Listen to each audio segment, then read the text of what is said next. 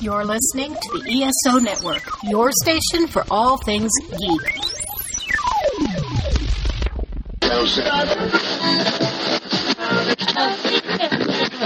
Uh oh, guess what day it is? Guess what day it is? Huh? Anybody? Mike, Mike, Mike, Mike, Mike. What day is it, Mike?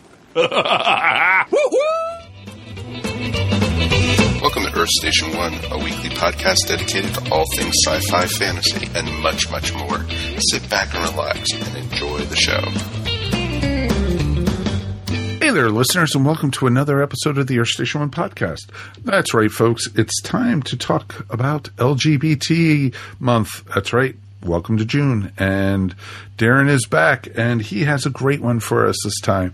We are looking at the adventures of Priscilla, Queen of the Desert. It's going to be an awesome adventure going where no crossdresser has gone before, or it's going to be very interesting to talk about this one. And I, it's been years since I've seen the movie, and I think this man has never actually seen the movie before this.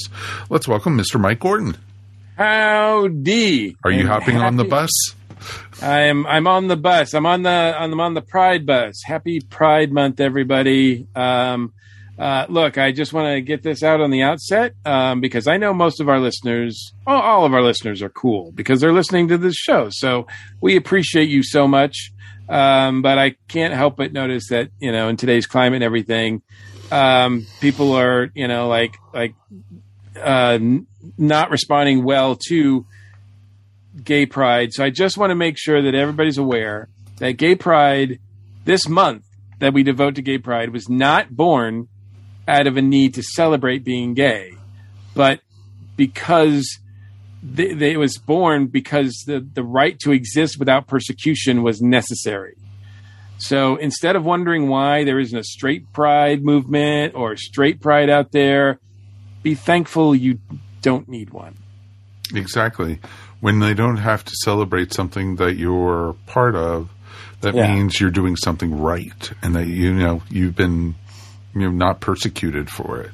Yeah, we've been blessed. You know, I mean, you know, we've had, you know, February is Black History Month. Uh, May was uh, Asian and Pacific Islanders Month awareness. Like it's it's time to to reflect and and get to know these marginalized communities because uh, a lot of times they're being pers- persecuted and they don't have the same rights that you we take for granted. So um, and understanding that is, is important, and that's why we devote a month to it. So the reason why there's no, hey, how come there's no straight month or whatever? It's because we don't need it. We've had every day is straight month. Right. and it's the same way, you know, people complain about Black History Month or and it's like, why isn't there a White History Month or whatever? Exactly. It's like it's like every day is white history, you know. Right. So this is our little like, you know, look, I, you know, getting off the soapbox. This is our little, uh, our our little way of saying like Happy Pride, and we are going to discuss, like Mike said, a movie that I just so recently saw, and it's a very, uh, for a change, it's a very happy uh, sort of uh, movie um, about uh, the spectrum um, and uh, uh, folks in the spectrum, and, and it was good to see it. And uh, I encourage people to go see it. We will be spoiling it, so if you have not seen this movie, uh, feel free to you know it's on Amazon. It's available at uh, rental and purchase at various places uh, that we don't get paid to advertise. So um, so get it and watch it, and then listen to us and talk about it because uh, you know we've got our crew here, Mary and Darren, and, and it's going to be fun. Exactly. I think it's going to be a lot of fun to do. And you know what? Please write us feedback at earthstation1.com. We definitely would love to hear from you guys. You know, your thoughts on this, thoughts of gay pride, just, you know, just where everything is going with you and, you know, what you guys think of all this. You know what? We love hearing from you, and you know we also love getting feedback. And if you get a chance, please leave feedback for the show. Five stars would really be appreciated. Five sarcastic stars if you're not enjoying the topic.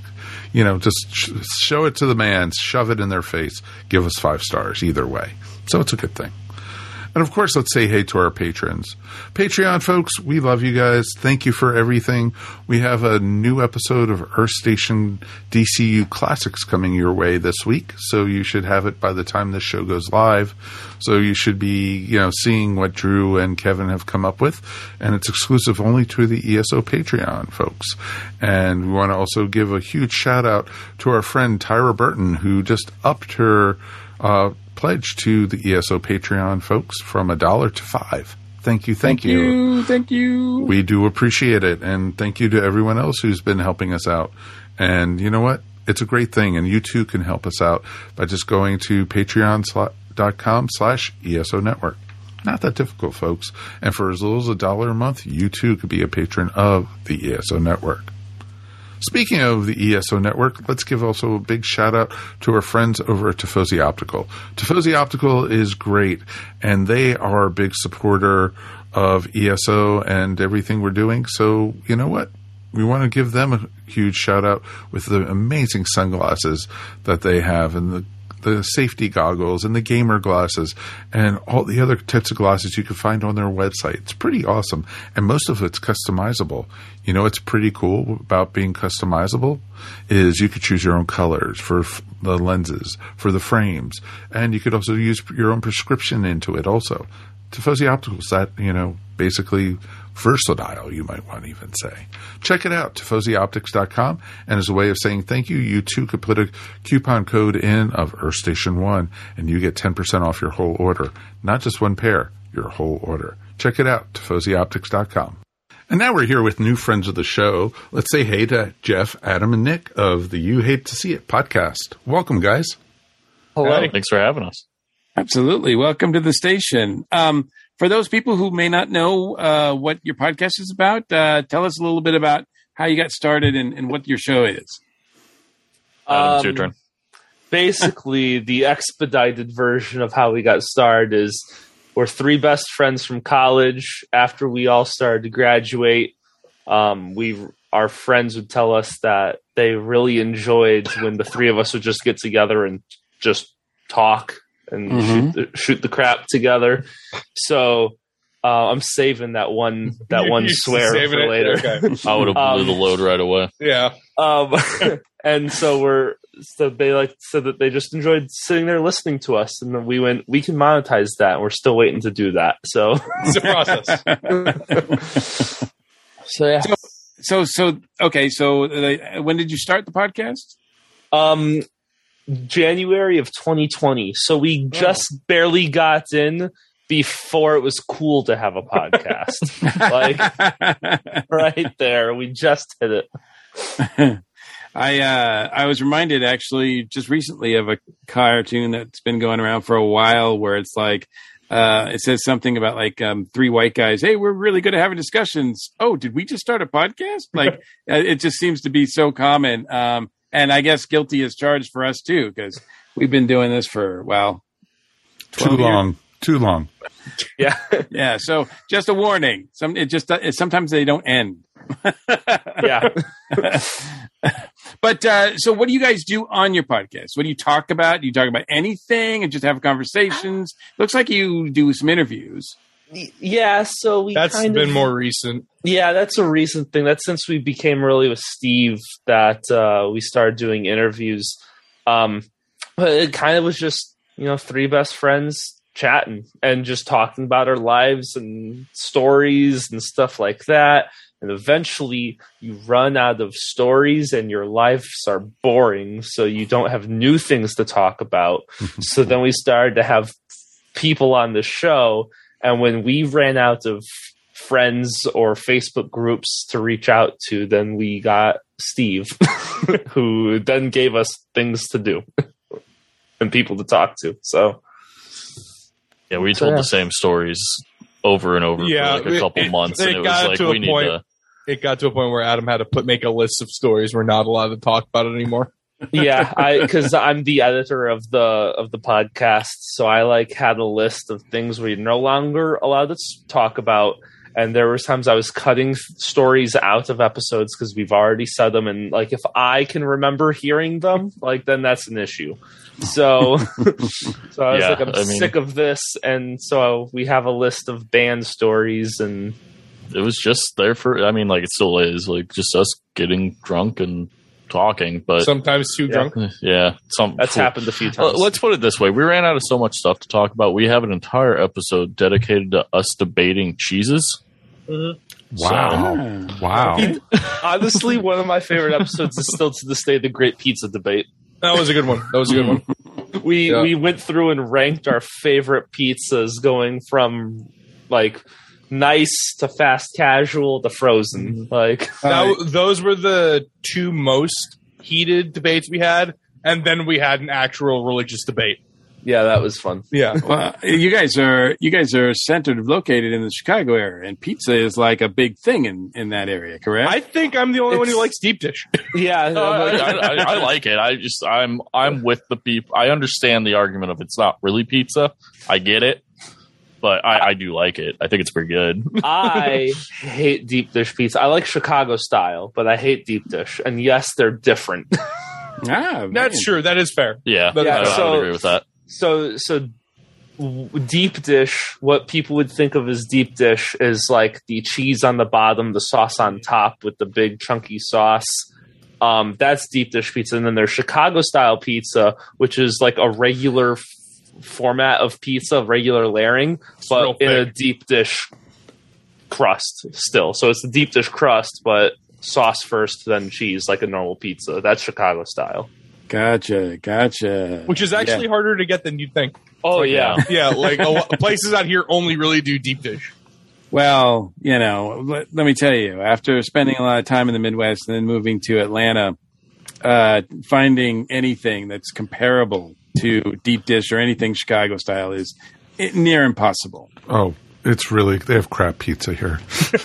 I know we hear that a lot. I- Actually, yeah, I hear that all the time. But I I lived in uh like the New Hampshire area for a while, Mhm. and I got so used and fond of the floppy pizza that you have to fold up and it just drips grease. Like for some reason, I mean, I was there for a year and a half, and now I love that pizza, and I can't. I always still to this day will fold pizza in half, even if it doesn't need it, because I have to, and and yeah, it's great. I uh, I grew up in in Massachusetts, and I never have folded my pizza. But uh, um, it is a different thing, and it, it's very different. It's pizza is one of those things that's very regional, very much like. Um, and it's great to. I mean, look, we can we can. We're already starting to talk. Oh, almost take over this podcast talking about it. So I mean, I'm already hungry for pizza. So I had it last night. I could go for some more. yeah, so um, so you guys met in college, is that correct? yes, correct. So did you have? Were you all like the same major, or coming? Did you come from completely? Are you Jeff all and from, I are exactly the the same. Midwest? Exact same. Yep. Yeah, yeah. So Got- Nick and I met because I transferred to Western Illinois, is where we all went. I mm-hmm. transferred there my sophomore year, and Nick was my roommate that I got paired with. Well, I had a separate room, but then they're like, "Ah, you guys will have to pay for like single like mm-hmm. rooms, or you can like room together." And we're like, oh, "Fuck it!" Like, oh, there it is. It's gone. There's our there's our swear. God, Jeff, you used it for nothing.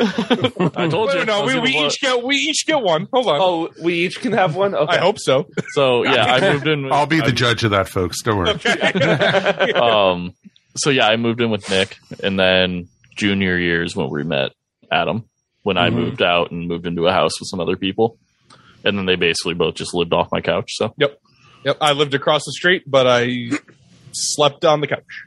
Gotcha, gotcha. And so, and so, you guys uh, obviously uh, were able to converse, and in social scenarios, people just enjoyed watching you converse. Is that is that what I'm hearing? That's Uh, really it. Yeah. Yeah. so i'm not i'm not a very approachable man i don't know if you can tell that by just looking at me um but I wasn't no, going to in say. I wasn't going to say anything really. in, in social settings when They're either afraid of him or they think he's Jesus. yeah It's really one or the other. So in, in social situations, we're all drinking. We're the three like idiots constantly trying to do stuff or bashing each other. So that's kind of who we are. hmm Even if the party's not going great, like we're usually found in another room being absolute idiots. So, well, we will hide in the card basement games. Yeah, Drinking. Oh yeah, that was. I don't even think we've ever talked about us hiding in the basement. Well, no, the, that was the the bullshit corner.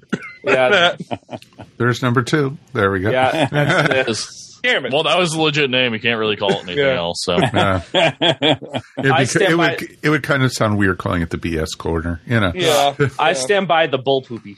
Okay. Bull poopy corner. like a bad baseball bullpen. yeah. Bull, it's like you have the worst pen in majors, and they just call you the bull poopy. So, um, when you did your podcast and you started introducing interviews, uh, other people on the show, um, is it is it tough to sort of modulate and, and switch around and interact with somebody else, or is it uh, do you guys got- just sort of pounce on prey? Uh, we we got kinda- real lucky early on where like the people we interviewed were other podcasters and we just got lucky and hit it off each every time. Yeah, so Yeah, there's just like a adding a, handful- fourth person. You can you can kind of tell if you ever look back like the people we hit it off with we've tried and get back at least once a year and we like and that's most of them. And then the ones that we don't hit it off with we either only do it the one time or yeah. And um so yeah yeah we just got lucky and like at the very early stages i was the i'm the one who goes out searching for guests and i just would really hone in on trying to find people who kind of sounded like they would be on our show, like be a part of our own podcast, mm-hmm. regardless of if they were guesting or not. And it was really like when I'd ask people on Facebook to be like, give me like a brief, like, give me your one liner of what your show is so I get an idea. And if they put something about drinking alcohol, I was like, we're going to have a good time. like that's like if you're promoting the fact that you're going to be drinking alcohol, that's us. Like that's what we do. Like so, like because this was the podcast was our th- way to for the three of us to hang out together and talk in life after mm-hmm. college because you know as opposed to growing apart as friends we forced ourselves to keep going with the podcast.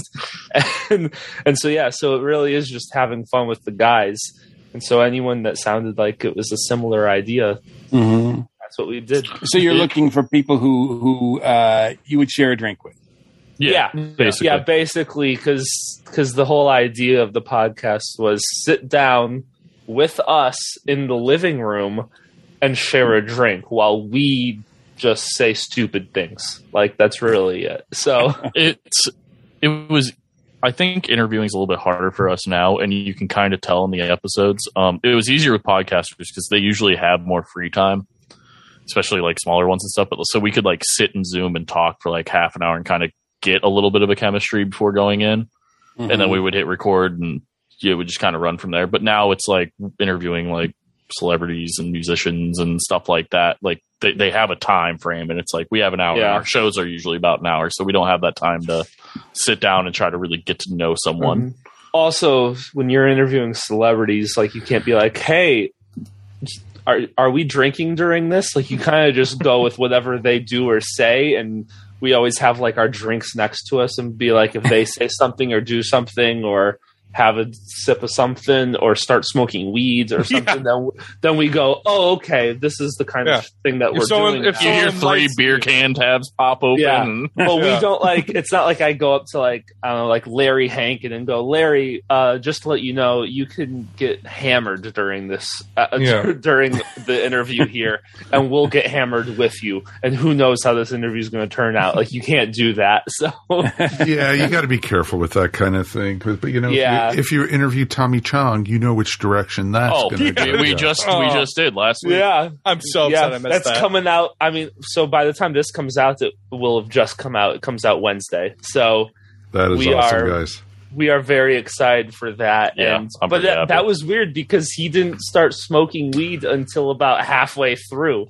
And again, we knew he was probably going to be smoking weeds, but we didn't want to like egg him into smoking weed or anything, or egg him into doing something stupid. It's Tommy Chong. He's been doing it for a while. He knows when the right time is. Yeah, and so all of Because he's probably because like- he's probably also feeling you guys out to see what your guys would reaction would be. yeah. And it's a lot of times when you interview folks, it's a two way street to feel what they're like. Also, if they're cool, if they're not, and because you know we've talked to some folks on the show where it's been you know real tight. And you know, oh, what's this person like? And then all of a sudden, something cracks, and we have some of the best conversations ever, and everything. And that's the cool thing about, you know, interviewing a different person every week and stuff like that. Yeah.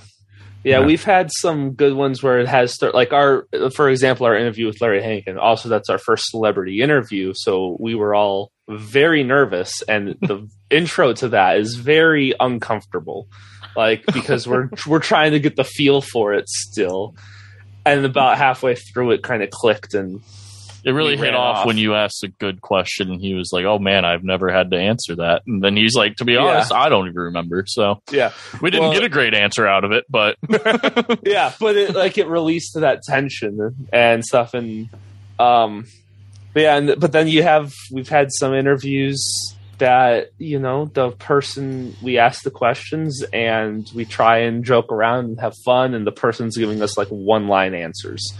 And we're like, all right, like nothing more in depth because I've run through my questions and it's been 15 minutes. Like, it's like talking to Nick. yeah, I don't even what. Nick's personality reminds me of the plank from Ed, Ed and Ed. Oh my like. I just walk around as an encyclopedia. That's all I do.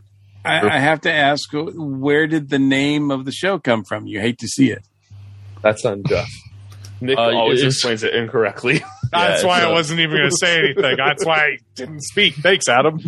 Um, it was just a thing I said a lot during college. Like something little would happen, something stupid, and like my roommate would come in and like complain about a class, and I'd just be like walking out of the kitchen, go into my room, and be like, "Well, you hate to see it," and I'd just go into my room. Like I say one sentence to you, and it's, "Ah, you hate to see it. Your day sucked," and then just walk away. and then we kind of tried to start with the uh, like it was like we named it "You Hate to See It" because like we just got super hammered. It's like, oh, you hate to see uh three babbling idiots drunk Yeah, Just talking we about tried to whatever. give explanation to it. It was going to be like of the show, and Yeah, it it never, it never really works. worked. It's Whenever- just it's stuck. It was something I always said we couldn't come up with a, a good name that would be something that wasn't so like niche, and you had to have such a s- very specific bad sense of humor Yeah, to like go click on it. And I think we wouldn't have been allowed on most platforms. Yeah, Adam's personal favorite was No, we very can't bad. say it. I know. We I wasn't going to. Okay. Adam, I wasn't. Well, I'll tell you at the end of the show. This is normal, folks. Really, this is normal for them. Well, Oh, I'll yes, tell you. it is. I'll tell you in the when we're not recording what that name was, but it was rough. It was rough. very and Very bad. You have Very, to have a bad. very specific sense of humor to like it. Yeah, we we sat there like throwing names around for like an hour, and then yeah, it was just finally like you hate to see it. I said it all the time. It works. We just stuck with it. yeah, cool. absolutely, absolutely. Well, very cool. Well, Mike, I think it's time to find out where their real passions lie. So, If you uh, can't tell by the by behind me at all, you'd have to look to my left. most of the people who are listening, Um, to, hello. yeah. so they they they don't know yet. So we're going to find out what uh, what you guys are really into. Okay, folks, it's time for these young gentlemen to, you know, grow up and take a shot at the geek seat. So it'll be a lot of fun to see if I've these lost guys- already. Mike, Mike, they'll be taking shots. All right. Oh, of course. I Oh, can. good lord! I, Yeah. I have, I Give me a minute. I have I'll find shots. I have liquor. Yeah. I'll Yeah, get them. that's that's. And Jeff just walked away, and Oh, he oh, there is it is. going to go. And Yeah, he just yeah. went to go Yeah. get. You I think I think he, there I went to. I think Shots sound good. I, I think he just went to the package store. Uh, yeah, I think so. and we just lost Adam. Also, I think Nick. Well, you're, so yeah, I, so it's actually they aren't going to tell you this. I'm actually the star of the show. Um, I think it's got to keep it down. They got to keep the Yeah. ego tamped down, or otherwise it's just going to run all over the place. oh, I have to do the same thing with Mike Gordon, so it's okay. Yeah, You know, his Gordon, his his Gordon goes right through the roof. That's right. my gourd. and Yeah, his yeah. gourd. no, Mike, Well, so the um Oh, I like your pup. this is this is she is. That's a rat. She is um so the only thing I have that I could take shots of is moonshine. So, Oh God, you'll be under the table. No, no. Oh, we've done it. No, it's fine. It's we've all had uh, those days. it- it's it's not a requirement for this segment. I didn't No. mean to sound like it was a requirement. it's but a of It's a requirement for It's a us. requirement. But once I opened the door, I knew that you know. yeah, as soon as it yeah. and Jeff just took off, so I don't know if he's. Yeah. crin- oh, he's finding something. It's Yeah, not. yeah. It's going to be warm and He's not gonna be good, knock, but- He's gonna be knocking on my door in a second, asking for a bottle. That's funny. Yeah. That is awesome, though. Yeah, yeah. all the alcohol in Jeff's house is warm, so Yeah. he's probably trying Out to of my, find uh, it's gonna be the infinity bottle. Oh, you should save that. It's not good. S- that- save not it. good. Save it until it's better. The infinity bottle. It started off with you, Crown. every time you get a bottle of whiskey, you take a shot and put it into an infinity bottle, and you let it fill up with how many other shots of random whiskey it takes to fill up, and then you drink it. Aw. Wow. All right, let's get started, and Jeff can join in when he you know rejoins us. Running to the liquor store. Yeah. All right, guys. What was your favorite geek out moment? Oh God. Oh, I got it. Uh, when we were at C two E two, Right. uh, we were walking out, and I walked up. We were we were walking out. It was after oh fuck, we were there for like ten hours, exhausted. We were getting ready to leave, and I fell behind, and I walked up, or I was walking past a group of Rainbow Six Siege cosplayers, and I fucking lost. Yeah, I lost my mind. Um, there goes mine. Uh, oh, you, you've already had two, dude. I've had Yeah, two. Nick, okay, yeah. sorry. All right.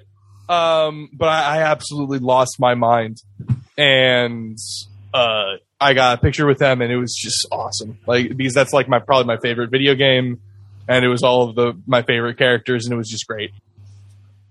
That is Um, awesome. That is awesome. Mine was when I got to see Batman in real life because I worked on the new Batman movie. Oh, really? yeah. Oh, that's a pe- awesome. I'm a production assistant and I got to work on the new Batman movie when they were in Chicago. Ah, so we just had to call him Pa instead. that is awesome. So you got to actually see him in the costume and everything. Yeah, I, it wasn't Robert Patson, but it was a stunt double just because You used the wrong it name. was. Oh, uh, Rob Bat Battenbat. Um, Yes. Uh, because they were all stuck in London shooting because of COVID still. Oh right. So they uh and Robert got COVID like four times.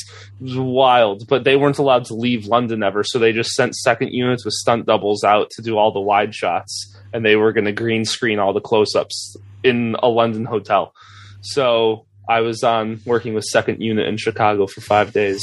Oh, I got to I got to see the Batmobile, which you think is going to be really cool until you learn that they only actually built one Batmobile, and that's the one that is with Robert the whole time.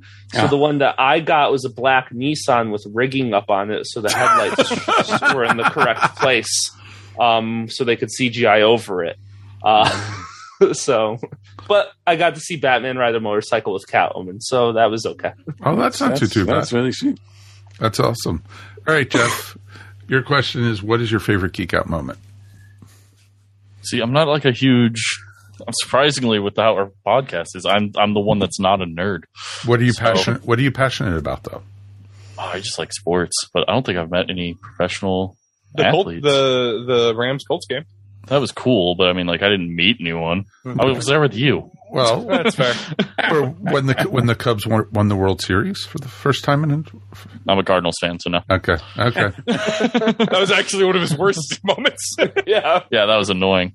No, um, I've I've met uh Mark Wahlberg though. Okay. That was that was a pretty cool moment for me. All right. That's Um, awesome.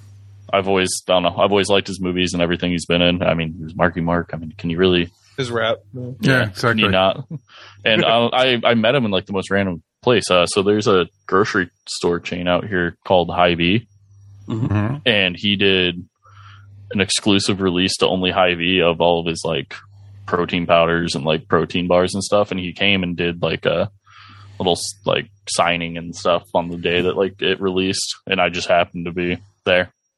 And I got to like meet him and kind of walk around with him for a while. It was pretty pretty neat. It was really cool.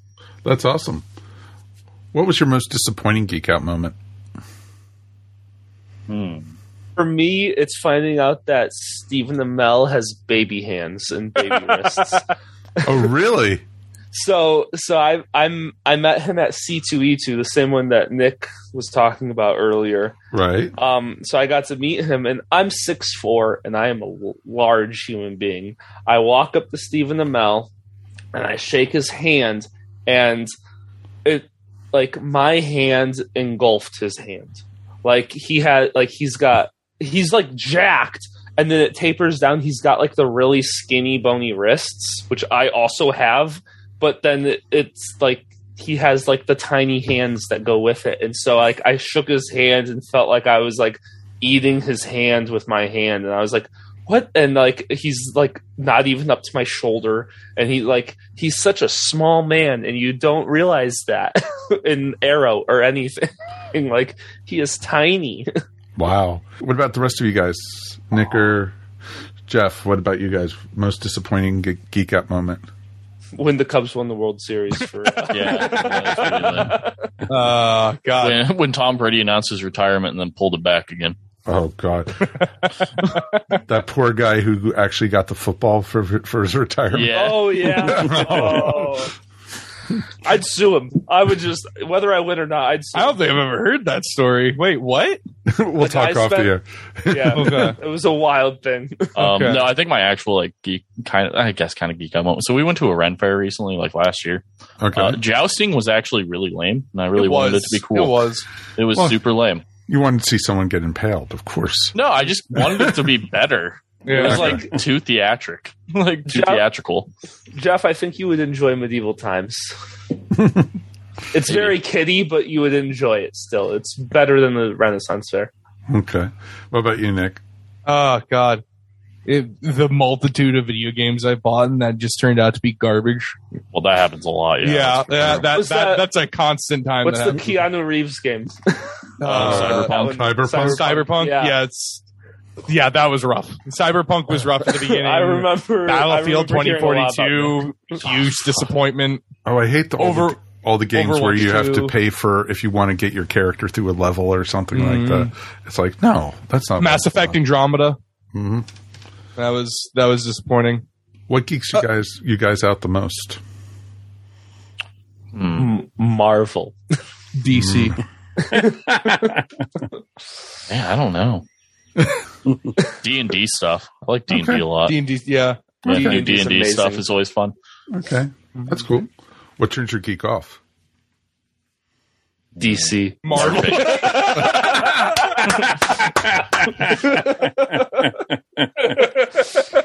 Nick, we should take a shot for that. Yes, no, That's the funniest thing the two of us have ever done. That's the funniest thing we've done in a while. I'll join in for my lame answers to the last couple. Uh, no, mine would be Uh, LARPing though. moonshine? There's something. Uh, no, it's Bacardi. It's going to be awful. Mine's Oh. moonshine though. Adam. The look on Adam's face right there was perfect. Right there. We I didn't even take a whole lot. It was like a baby sip. Like We should have done a screenshot right there. That would have been perfect. I'll do it again. No, I I don't know what it is, but LARPing. It takes everything I like about D and D and makes it real, quote unquote. And I just I don't. I get it. Like if you're passionate about it, good for you. To me, no. I loved it. I loved it in the Hawkeye series where they were making fun of the That was funny. That, that was funny. It was funny, yeah. I don't Yeah. think Jeff's seen that.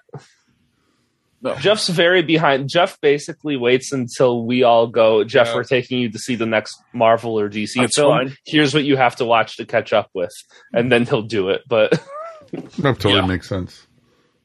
Wow, but Bacardi in reality, sucks. my answer is not. My yeah, answer, I'm- I also Oh. love the Marvel movies. yeah, my answer isn't DC, but just because Nick likes it so Yeah. much. No, my real answer is like when something's like like Morbius. No, honestly, that won't even, that that doesn't even kill it for me. The thing that kills it the most for me is like just the the stupid crap that follows the fandom, like the whole.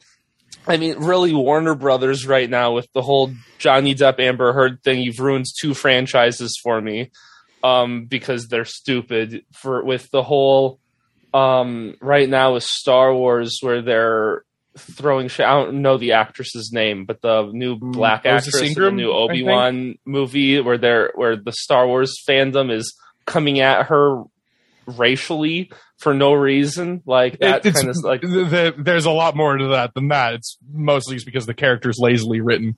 Now, Yeah. my, my gripe, my gripe is going to be about actual Star Wars and things like yeah, Star but people like come at the actress in so, an the, unnecessary way. Like who? Like that's the kind of stuff that kills it for me because I'm like, well, now even I don't even want to watch new Obi Wan show anymore so because you've ruined it.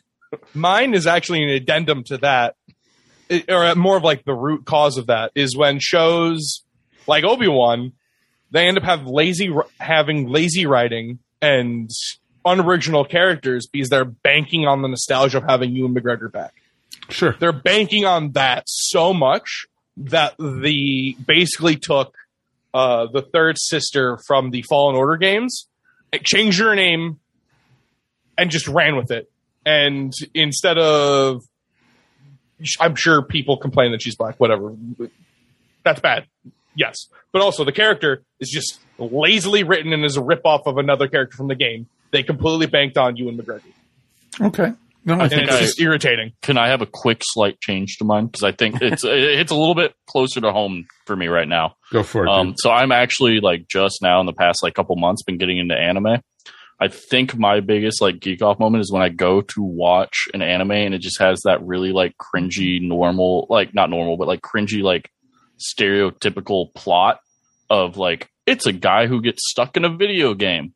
I've seen like three shows that I wanted to get into and they all have that same exact plot and I'm just like I don't I can't get behind this. It how seems dare like a you rip- make fun of SAO? that's fine, but there's like six others right now that are the same plot. That's why I only overwatched the one. Nope, totally understand that. What fictional character would you guys like to meet the most? Um, Or or should we say what fictional character would you guys like to drink with the most? Ooh, that's even better. Good one. well, that's that is that's a different answer. um, who I'd like to drink with the most would be probably be Deadpool. That'd be a sick guy to drink with. He'd Yeah, be that an was that was going to be one of my answers. Yeah. awful person to meet, but a great man to drink with. the so one I'd want to meet the most is Red Hood. I just I I love Red Hood. One I'd want to drink the most with Hal Jordan. I feel Really? like that'd be I feel like that'd be a very interesting thing just because you have the military background, so that's all Which that version that- of Hal Jordan? I was going to say, The the Deadpool version of Hal Jordan? no, not the Deadpool version of Hal Jordan, the comic. That's book just version. Ryan Reynolds being Yes. Ryan Reynolds and Yes. everything that Ryan Reynolds does. No, I I think Hal Hal Jordan, the military would mean like just a a lot of good drinking stories, and then you got the Corps, and it- and then you know, then there's the ring, and God knows what that's going to go to after a couple of drinks. mm So John John Stewart. Yeah. John John Stewart would also be a great one. Again, you have military drinking stories are one of my favorite things to listen to. Okay. and uh, that along a comic book line of like the Green Lantern Corps would just be amazing. okay. Fair enough. I like that. All right. All right. So my Yeah, my Jeff. like two would be from they're going to be from video games. Um, Wrex okay. from Mass Effect series. Okay. Uh, he's always been my favorite character, and I think he could keep up with drinking with me, Mm-hmm. which would be nice. and then Uh oh. Um, my other one is uh the from the Borderlands series. I would like to drink to with Handsome Jack because Handsome Jack is if you actually understand like follow like his progression through like the second game, and then if you go and you play like the Telltale series, you kind of see uh, he's just morally off. Like everything he has a plan for is a good like cause almost.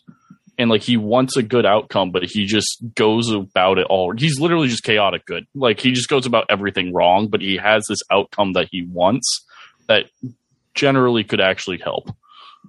No, totally makes sense. Totally makes sense.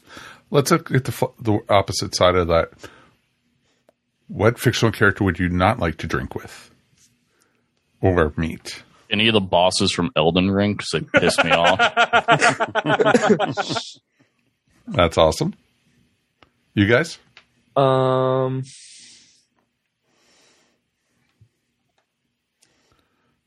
I feel like Batman would just make me really depressed. That's kind of where I'm at.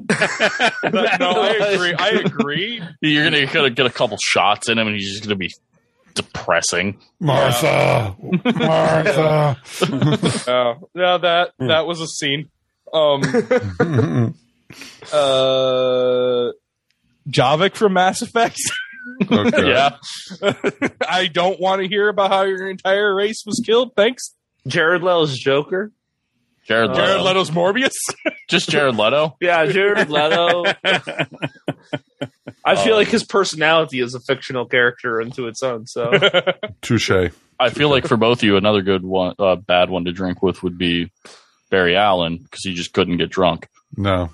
He'd be like, no, going, but he'd be, he'd be going, come on, guys, keep going. Let's go. He's, he'd be have- good yeah. for beer runs. I'd have a DD and a guy to do beer runs. Yeah, like we're this is Barry Allen's the All right, I guess yeah, there are perks that I wasn't looking at. It would be like Barry. You know, I really like that uh, beer from the Pacific Northwest. It's only available yeah. at this one brewery. Yeah. Oh, I'll be back in a flash. Here's my credit Yeah. card. I'll be prepared to get the uh, answer the call that says your card was just used in Washington. I, I have a drink that's only available in the in in England only, and it makes me so sad that I can't get it here in America. So what is your favorite geek word, phrase, quote, or pose? I can do this all day. Oh, that is Okay. that's a really that is a good one. One that comes Solid. on top of the head for me right now is because I'm watching the anime Fairy Tail. Um, Natsu has the most generic, boring like line for when he gets.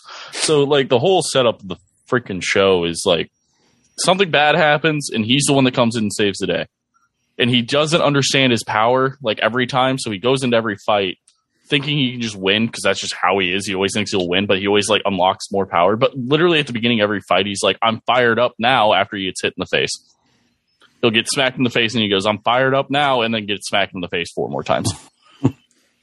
Got it. Uh, so the the unironic, the not like not the the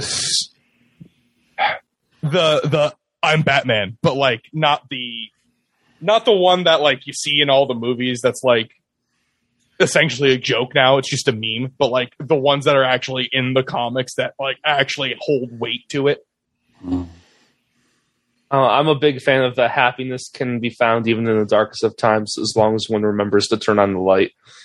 It's Ooh. really good. Jesus, Jesus, Adam. Wow, that was deep. Yeah. What's Hey, from? you're talking. that's from Harry Potter three. of and course you're it is. You're talking to a kid with depression, man. Leave me alone. That is awesome.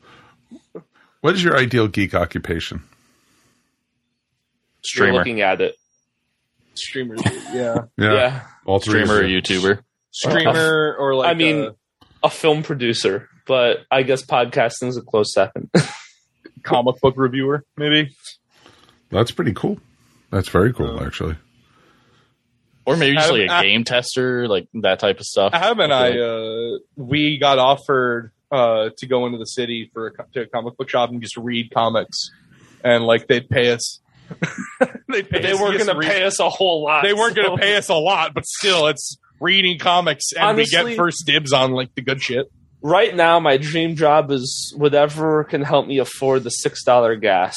So that's yeah. really No, I totally get that one. that I totally, totally get. Um, what geek occupation would you guys not like to do, though? Personally, just as like I think it would stress me out and make me mad, just like a game developer Yeah, or like a coder. I feel like just looking at that stuff would just irritate me personally. Not saying it's a bad job, but for me personally, like no, couldn't. being Gotcha. the social media person for a game uh, Oh, that's also game a review, Oh, but would that be that bad? Because you could just like pull a Wendy's and just like slam could. everyone. you could, but like but your company Yeah. has to be cool, like Yeah. like And- Wendy's. and like, when was the last time Is Wendy's cool? was cool? As a company, is They let Wendy's them. cool? They let the social media person get away with yeah, it. their social media team is Yeah. pretty pretty cool, and What- also their number eight is. pretty When was the last Oh, time um, IGN was cool? game reviewers.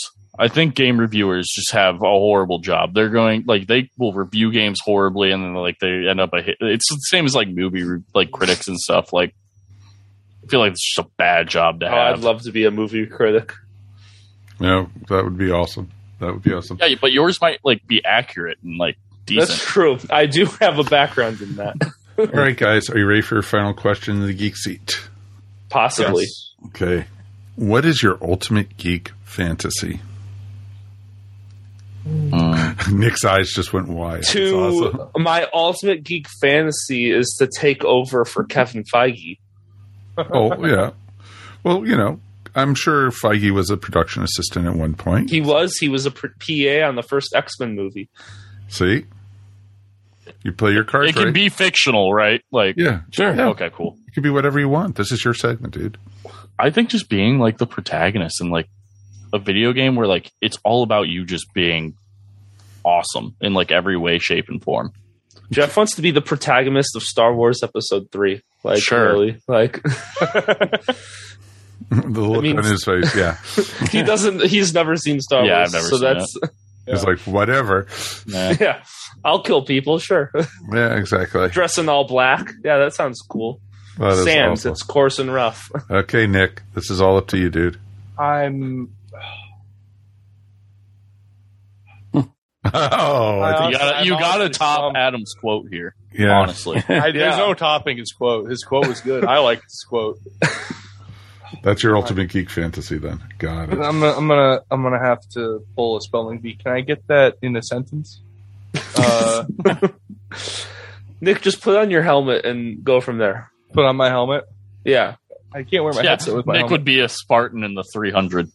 that, would, that would be bad. That would be bad. Yeah, I, I no, that's not that's not a bad idea. Like just like being a, I like Jeff's idea of being the main character, but like maybe not the main character. The I want to be the uh buddy cop in like one of those things, like the not not the side. Perfect. I can be the protagonist, and Yeah. you could be the well. Yeah, you're Tubby, so that would work out perfectly.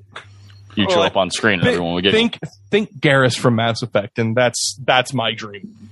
but you're the size of the. I Little- definitely was thinking like you were going to be Ben Stiller in Starsky and Hutch or something. Like, I've never seen that. That's disappointing. Wow. I've seen that one, Nick. I've Come This never actually- seen Starsky and Hutch. This actually just took an awkward moment. Okay. Okay. Wait, wait, wait. That's right. When they say they've seen it, they mean the movie, right? They've never seen the show, right? Uh, Correct. no, my my dad used to watch the show, so like I have. okay, I couldn't- okay. You guys are way too young. Yeah, dude. I'm- hold on. Don't, don't I've go seen it. Don't I go. couldn't. I have seen every episode of MASH and most of Hogan's Heroes. I'm good. No, Well, I have. I did watch a lot of Mash. MASH is so good. Oh, I and watched the, like- it all through.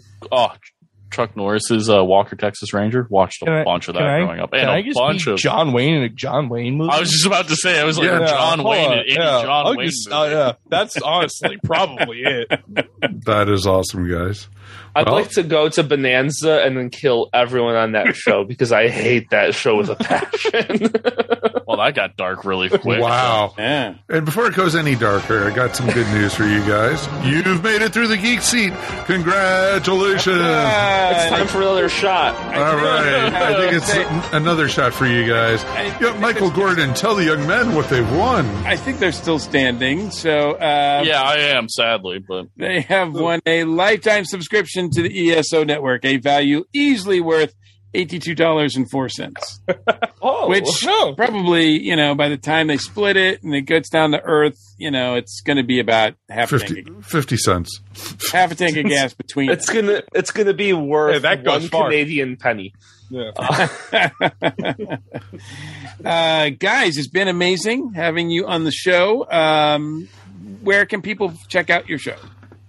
Uh, we are available at YOUH82CIT, wherever you listen to podcasts. Spotify, Apple, we're on Facebook, we're on Twitter, we're on Instagram. And if you look us up on the social media or a podcasting platform and we're not there, that means it wasn't worth it. So, Probably. yeah. They're not worth your time, right? Yeah. They're not cool enough for us. So, Well, we will even have a sh- link in the show notes so that people can just click on it and go right to you and check out your show.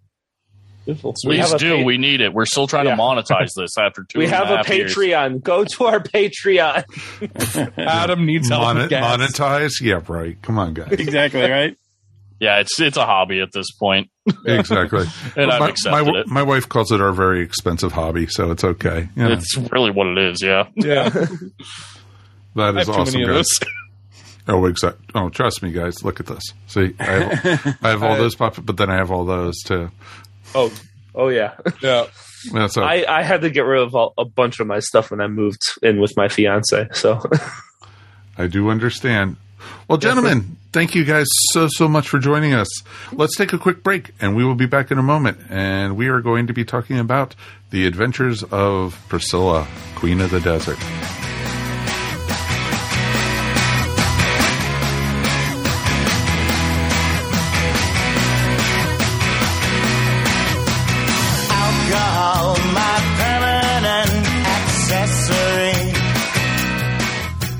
This is Ashley Pauls with this week's Box Office Buzz. I don't know about the rest of you, but I have just been having a ton of fun this summer movie season. It feels so good to have life return back to something close to normal with new movies coming out every other week or sometimes even every week, all these blockbusters on the big screen, and I've just been having a blast. And we're not even halfway through yet, there's plenty to come. We have two heavy hitters coming out in the next couple weeks, which are, of course, Jurassic World Dominion and Lightyear. I'm really excited for Jurassic World Dominion. I mean, the fact that you have big dinosaurs on a big screen appeals to the kid in all of us. And it's been fun to watch the different versions of the Jurassic Park franchise over the years. I like that this one looks to be sort of a finale that you're bringing in some of the newer characters and also the legacy characters. And I mean, you really can't get more epic a concept than this. Basically, dinosaurs are throughout the entire world at this point. So I think it's going to be a lot of fun to see on the big screen. And it has the potential to be perhaps the top grossing movie of the summer. I feel like a lot of my predictions have already kind of gone out the window because, I mean, who foresaw that Top Gun Maverick would be a ridiculously big hit? And I wasn't even particularly looking forward to it. And it's one of my favorite movies that I've seen at the theater in a long time. So anything is possible in summer movie season, and that's part of the fun. I'm a little bit more cautiously optimistic for Lightyear. I mean, I love the Toy Story movies, like all the characters like Woody and Buzz Lightyear. And I'm curious to see how this one works, where you take a character who's a toy in Toy Story, but then tell the so called real story of Buzz Lightyear and his adventures in space. Could be good, could be a case of the content being stretched too far, but usually Pixar does a good job with their animation and you know, I'm never going to complain about seeing sci fi on the big screen, so hopefully this one will be a good time. That's it for this week's Box Office Buzz. If you're looking for more entertainment related content, be sure to check out my blog over on the ESO Podcast website. Modern Musicology is a podcast covering topics on rock and pop, ranging mostly from the 70s, 80s, and 90s, with occasional excursions into the 60s and aughts, and even occasionally the 2010s. Anything is fair game. Classic rock, R&B, folk, punk, prog, rap, metal, and way more, with two Americans, one Brit, a ton of fun, and a healthy dose of cynicism. They're ready for stardom. They're ready for fame. They're ready for their close up.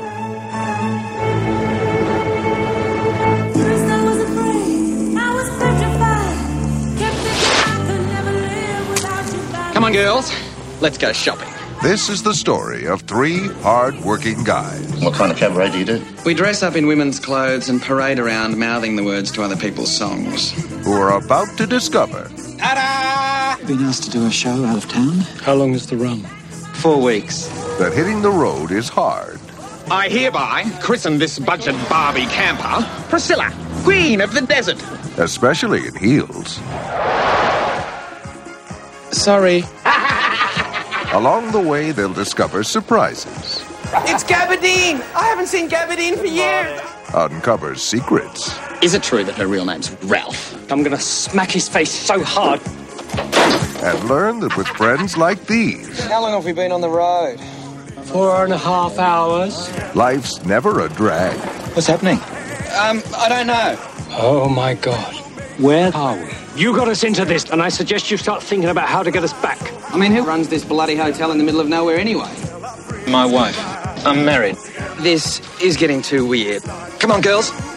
Rehearsal time. Haven't got any kids stashed away out there as well, have you? Mr. Belrose? Yes? It's a boy. You actually make money by dressing up like a woman. Oh, sure. I can make a fine living in a pair of heels.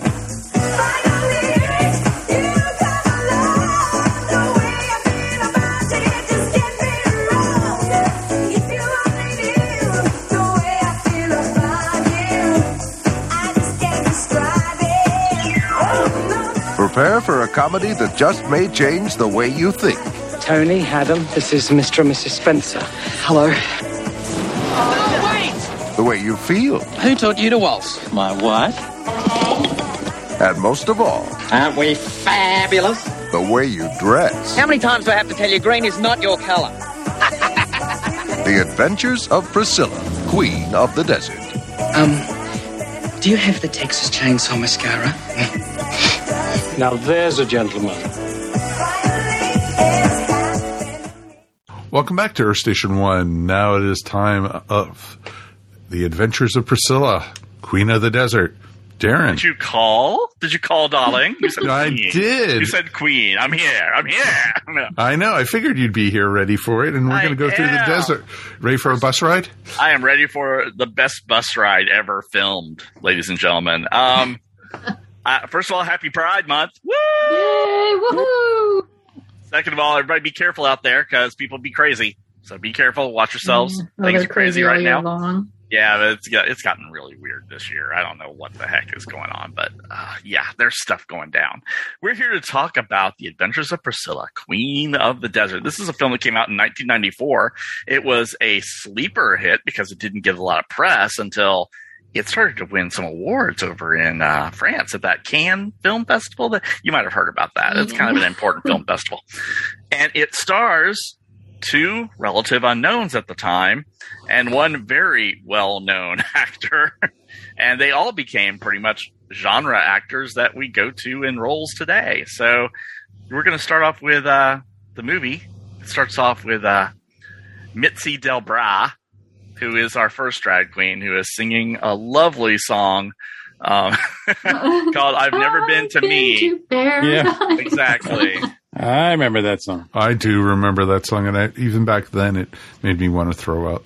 By the way, if you don't have a, a gay movie soundtrack, this is an essential. You must have this soundtrack. Because the soundtrack is pretty much awesome the entire way through. And he does he does a he does a uh, you know a standard drag uh, performance, and he's joined on stage briefly in some instances by uh, Adam Whitely, who is Felicia Jolly Goodfellow. That's her drag name, and in not wearing a lot. Adam, he he doesn't wear a lot as Felicia. He likes to show the skin. He's got a nice body, shows it off. This is was what happens when you have a buffed up man doing drag. It's kind of like she looks pretty, but there's something just muscularly off about her. She got man hands, boy. man You know, hands. you know, I got to tell you, when this is the first time I've watched this this weekend. Oh, really? Wow. You were yeah, a virgin. I was, I was. So, um, uh, yes, I have seen the light. Um, uh, but uh, what I found interesting, well, I could, like, I thought that, um, for the longest time, I didn't know that, uh, his, the character's name was Felicia. I just thought that Bernadette kept just saying bye Felicia or okay Felicia, like as a, like a, as a term of an endearment, if you will, Mhm. rather than like, um, her, uh, the actual name. Yeah, no, her her name was really Felicia. The bye Felicia stuff started after this movie. Yeah, like, that's way just- after that- this movie. Yeah, that's that's the thing about like seeing it as late as I have, Mhm. because like all the some of the stuff that either came from this movie or came certainly afterwards from other things, Mm-hmm. I'm I'm I'm embedding into this movie when I watch it. So Yeah, it's it's it's a. Uh, in fact, I, I just looked it up just so we can have this for the reference. "Bye Felicia" is a line spoken by Ice Cube's character Craig in the popular 1995 comedy film Friday. ah, So, Fel- "Bye Felicia" did not even come from this movie, although there were many times when both Mitzi and Bernadette wanted to tell Felicia go away. They locked him out of the bus at some point, which I found was yeah, hilarious. it, it it really did sound like a you know a term of endearment or something that in that tone, that same Mm-hmm. tone that I've heard people say "bye Felicia." It seemed like they were using it that way as well. Oh, and I just loved when they locked him out of the bus. It was awesome. Too much performing all day long. Stop it. Turn it off. Um, and we, uh, Mitzi doesn't have a great performance. And so, uh, you get the feeling that, um, she feels trapped. Mitzi slash Tick feels Yes. trapped here. And she gets a phone call and it's from a mysterious person who invites her to come out to Alice Springs. They're in Sydney. Alice Springs is basically Kansas Oh, dude. New York, if not longer. Longer, because literally Australia is basically the whole population of the country is basically in the coast, right? on the coastline, and Alice Springs is almost dead center in the country, in the middle of the desert. There's a whole lot of nothing between Sydney and them once you get past suburbia. And so Tick takes up the offer to go to Alice Springs for a month to do some shows. And he calls his friend um, Bernadette Bassenger, who is our third queen as part of the group. And he calls, and Bernadette is, and this is what I love about Australian film. You never know where it's going to go. No. don't have a clue where they're going to go with anything. And Bernadette reveals that Trumpet just died. And the first time I saw this, I'm like, Trumpet. Trumpet's the cat. Trumpet's the dog. What? And then and then we're at a funeral, like a full fledged funeral with a human sized coffin. Like Trumpet was a person. Okay, Trumpet was Bernadette's husband. Yeah, her boy toy. yeah, boy or, toy. or, or whatever. And uh, well, how did he die? Well, he was uh, he, he he didn't slip on, on the tub or whatever. He was asphyxiated. He was uh um do, lightening his hair, uh, bleaching his hair, and asphyxiated on the fumes. Mhm. That's what she said. So he passed out from that. Mhm. And uh, when Tick says, "Why don't you come with me to Alice Springs?" She goes, "You've got to be fucking joking." you know, it's like I'm all for a break, but Alice Springs? Are you kidding? And then it's revealed that uh, Tick also asked Felicia to come on this party parade, and you can automatically tell Adam and Bernadette do not get along at all. No. One of the no, no, famous no. lines: uh, "A cock in a frock on a rock." Such a great line. I love it. Mhm. Um, they get into a bus that Adam has swindled or cajoled these three Swedish tourists, Lars, Lars, and Lars, out of. Actually, he got the money for it Yeah, from, from his his, mom. mom. By pretending that if he went to the country, maybe it would butch him up and he'd find a nice country girl would- out it would there. fix him. Exactly. yeah, this will fix me right up, mom. I'm going to summer camp. Exactly. That was so awesome. She bought that line, and obviously, mom was rich. Here you go. Here's money for the for the uh, the bus kid. Come back with a woman and a baby. Thank you.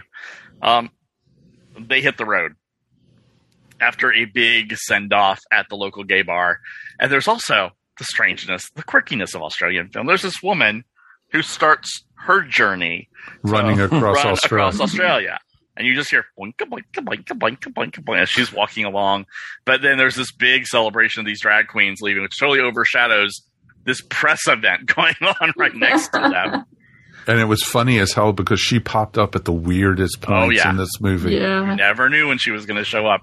There's a lot of interesting flashbacks in this movie that are, and I, I love how they use flashback here. It is a flash. It is not long.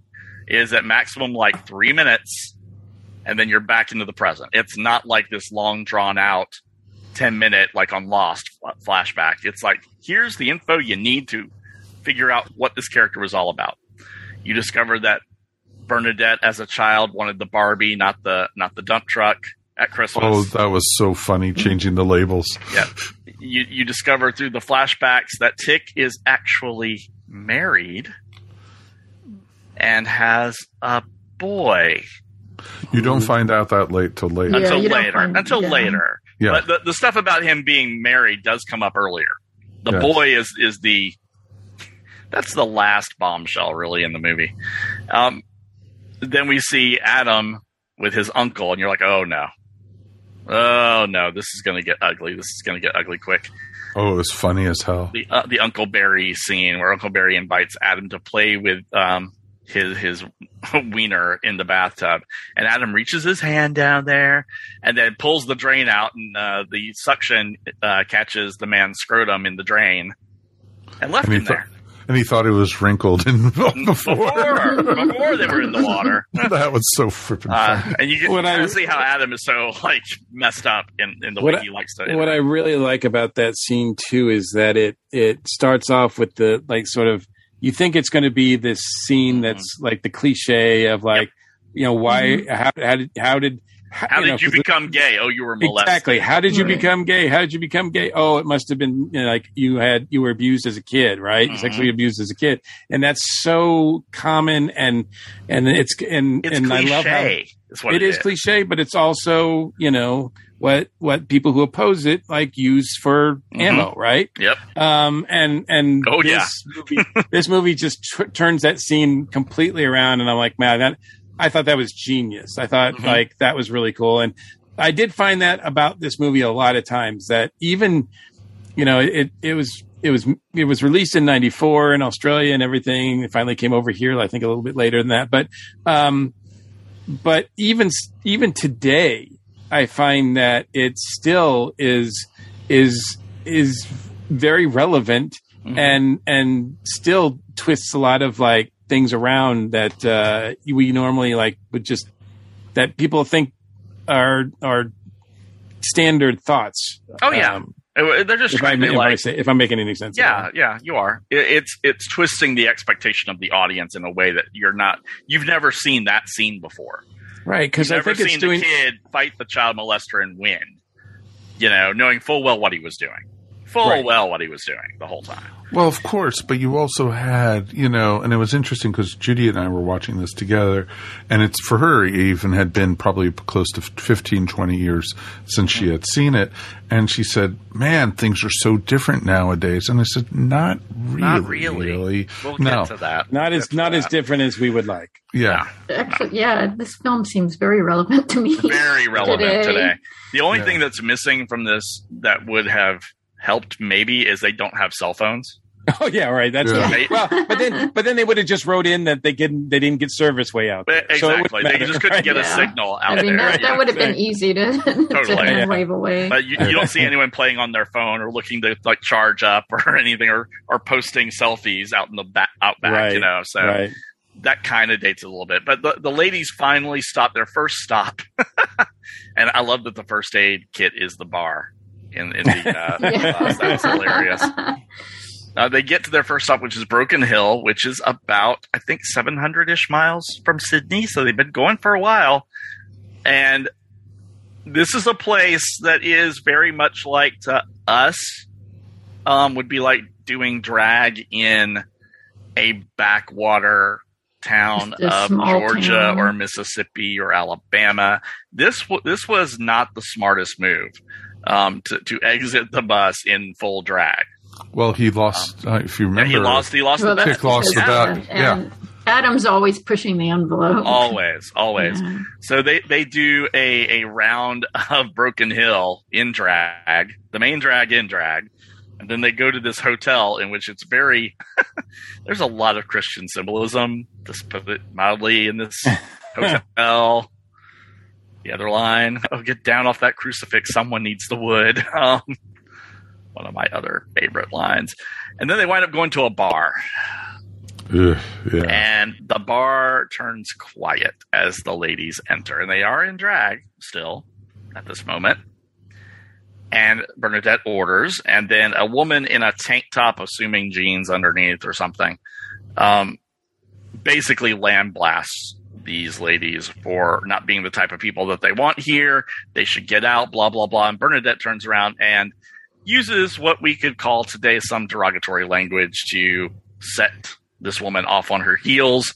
And all the men in the bar laugh hysterically because you get the feeling that this woman has been around the bar for a while and she's a regular He's just a jerk. just a jerk. I don't think anybody And- liked her anyway. No, exactly. No, so it was obvious that they didn't. they they suddenly love love the girls and Bernadette for doing that, and then the ladies get drunk, which you're gonna do when you're out of town. It's a road trip, sure, get drunk. At the end of the night, uh, Adam slash Felicia does something that you should never do to a trans person, which is call them by their dead name, which is Ralph. When when someone transitions, and this is one reason why I picked this movie for Pride Month because it's got it's got L, it's got G, it's got B, it's got T, it's got everybody in it. Oh yeah, Everybody's very much so. there's a spectrum here. Everybody's in this thing. Um, you even have some questioning people in this uh, in this movie. Um, if a trans person tells you to call them Bernadette, you call them Bernadette. Uh, that's the rule. You call whoever what they want to be called. If I called either Mikey or Fred and kept doing it, that's just disrespectful. No, it's incredibly insulting. Totally. So you don't do it. I, I actually um, got corrected by someone who I did not know was trans at the time. That they, uh, instead of shortening their name like I did because I was in a hurry, they were like, "No, no, my my name is this. It's both of that together." I'm like, "Oh, I'm so sorry. Let me. I'll correct that moving forward." That's how you handle it. And as long as you correct it moving forward, you're good. It's difficult when a trans person who you've known in your life comes out and starts transitioning. It can take you a while if, if you've always called someone Fred to change and call them, you know, Olivia.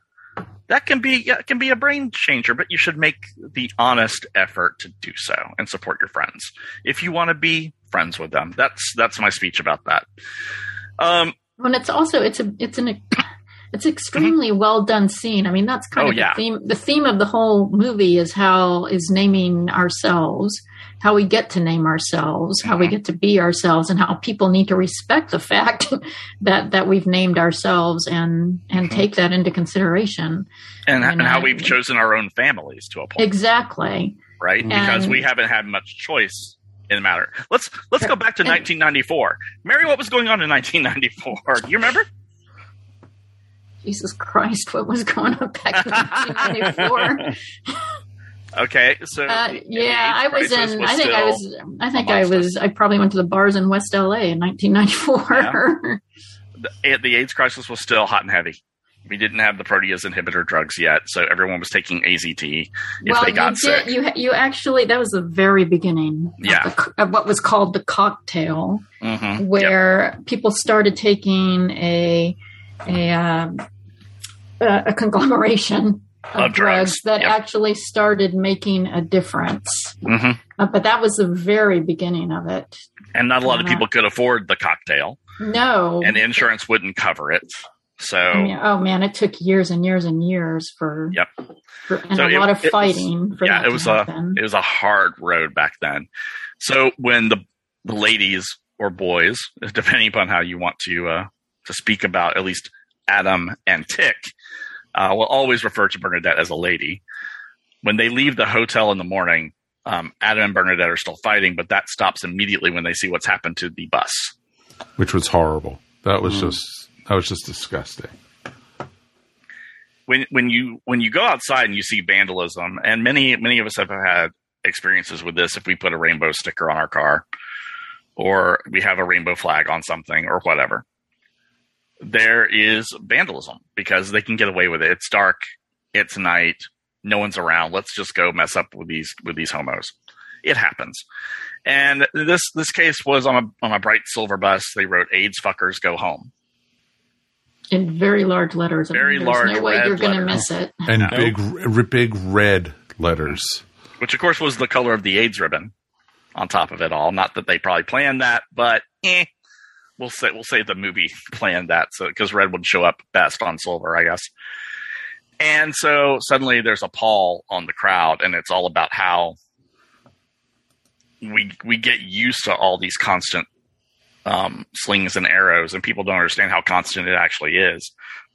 And if you get into a neighborhood and you're comfy, it can be kind of a shock sometimes when it comes out again Oh, sure. Because you've surrounded yourself with your chosen family. Now you're not with them. It's Yeah, just you- the three of you. You're right, and you feel very unsafe. Very unsafe, very vulnerable. So the boys uh, pick up some paint and leave town. And uh, I think that was at one of the first rest stops. yeah, that that was all at Broken Hill. Yeah, that was all at Broken Hill. They they leave and head out, and it gets more and more rural as they go, to the point where there's like nothing in front of them but road and horizon. And they come to a a stop in the road where it's like, do we go left for the shortcut or do we keep going? And the difference is like what Two eight days. hours, two days, yeah. It was two and days. Bernadette, but it- without it's a hesitation, dirt, says, dirt road versus Yeah. a paved road. Bernadette, without hesitation, says, "Take the shortcut," because she can't handle Adam for two more days. So, of course, what happens when you take a shortcut during a road trip movie? Breakdown. Breaks Breaks down. down. That was the that was the one cliche thing that we knew was going to happen. It happened here. So the bus breaks down. It gives Adam a chance to repaint the bus. It's not pink; it's lavender. Um, it looks pink on film. Sorry, guys. It looks really Yeah. pink on film. Um, Big time pink. Yep. Tick starts rehearsing. Uh, Bernadette walks off to go find help. She finds a couple of rural farmers who bring brings them back to um, the bus. Once they see the other two gentlemen who are dressed, one in a dress, one one has uh, lavender breasts and nipples painted on him. They immediately take off, leaving them there. So hey, you can't you can't count on help sometimes. That's for damn sure That's you got to do it yourself sometimes. And so they start uh, rehearsing that night. They're doing I Will Survive, which is a standard drag number that will always be done. And if you're in a gay bar, and I think I may have said this before, but if you're in a gay bar and you're straight and you get up to do karaoke and you pick that song, if you do not know those words, you will be booed out of the bar. yeah, I don't think I'd do that song. I, I, was I, you. I have, yeah, I have witnessed this happen. So uh, trust me, from an expert, you will be booed out of the bar. I didn't sing it, but I'm like, mm, that was something. That was a special, special performance tonight.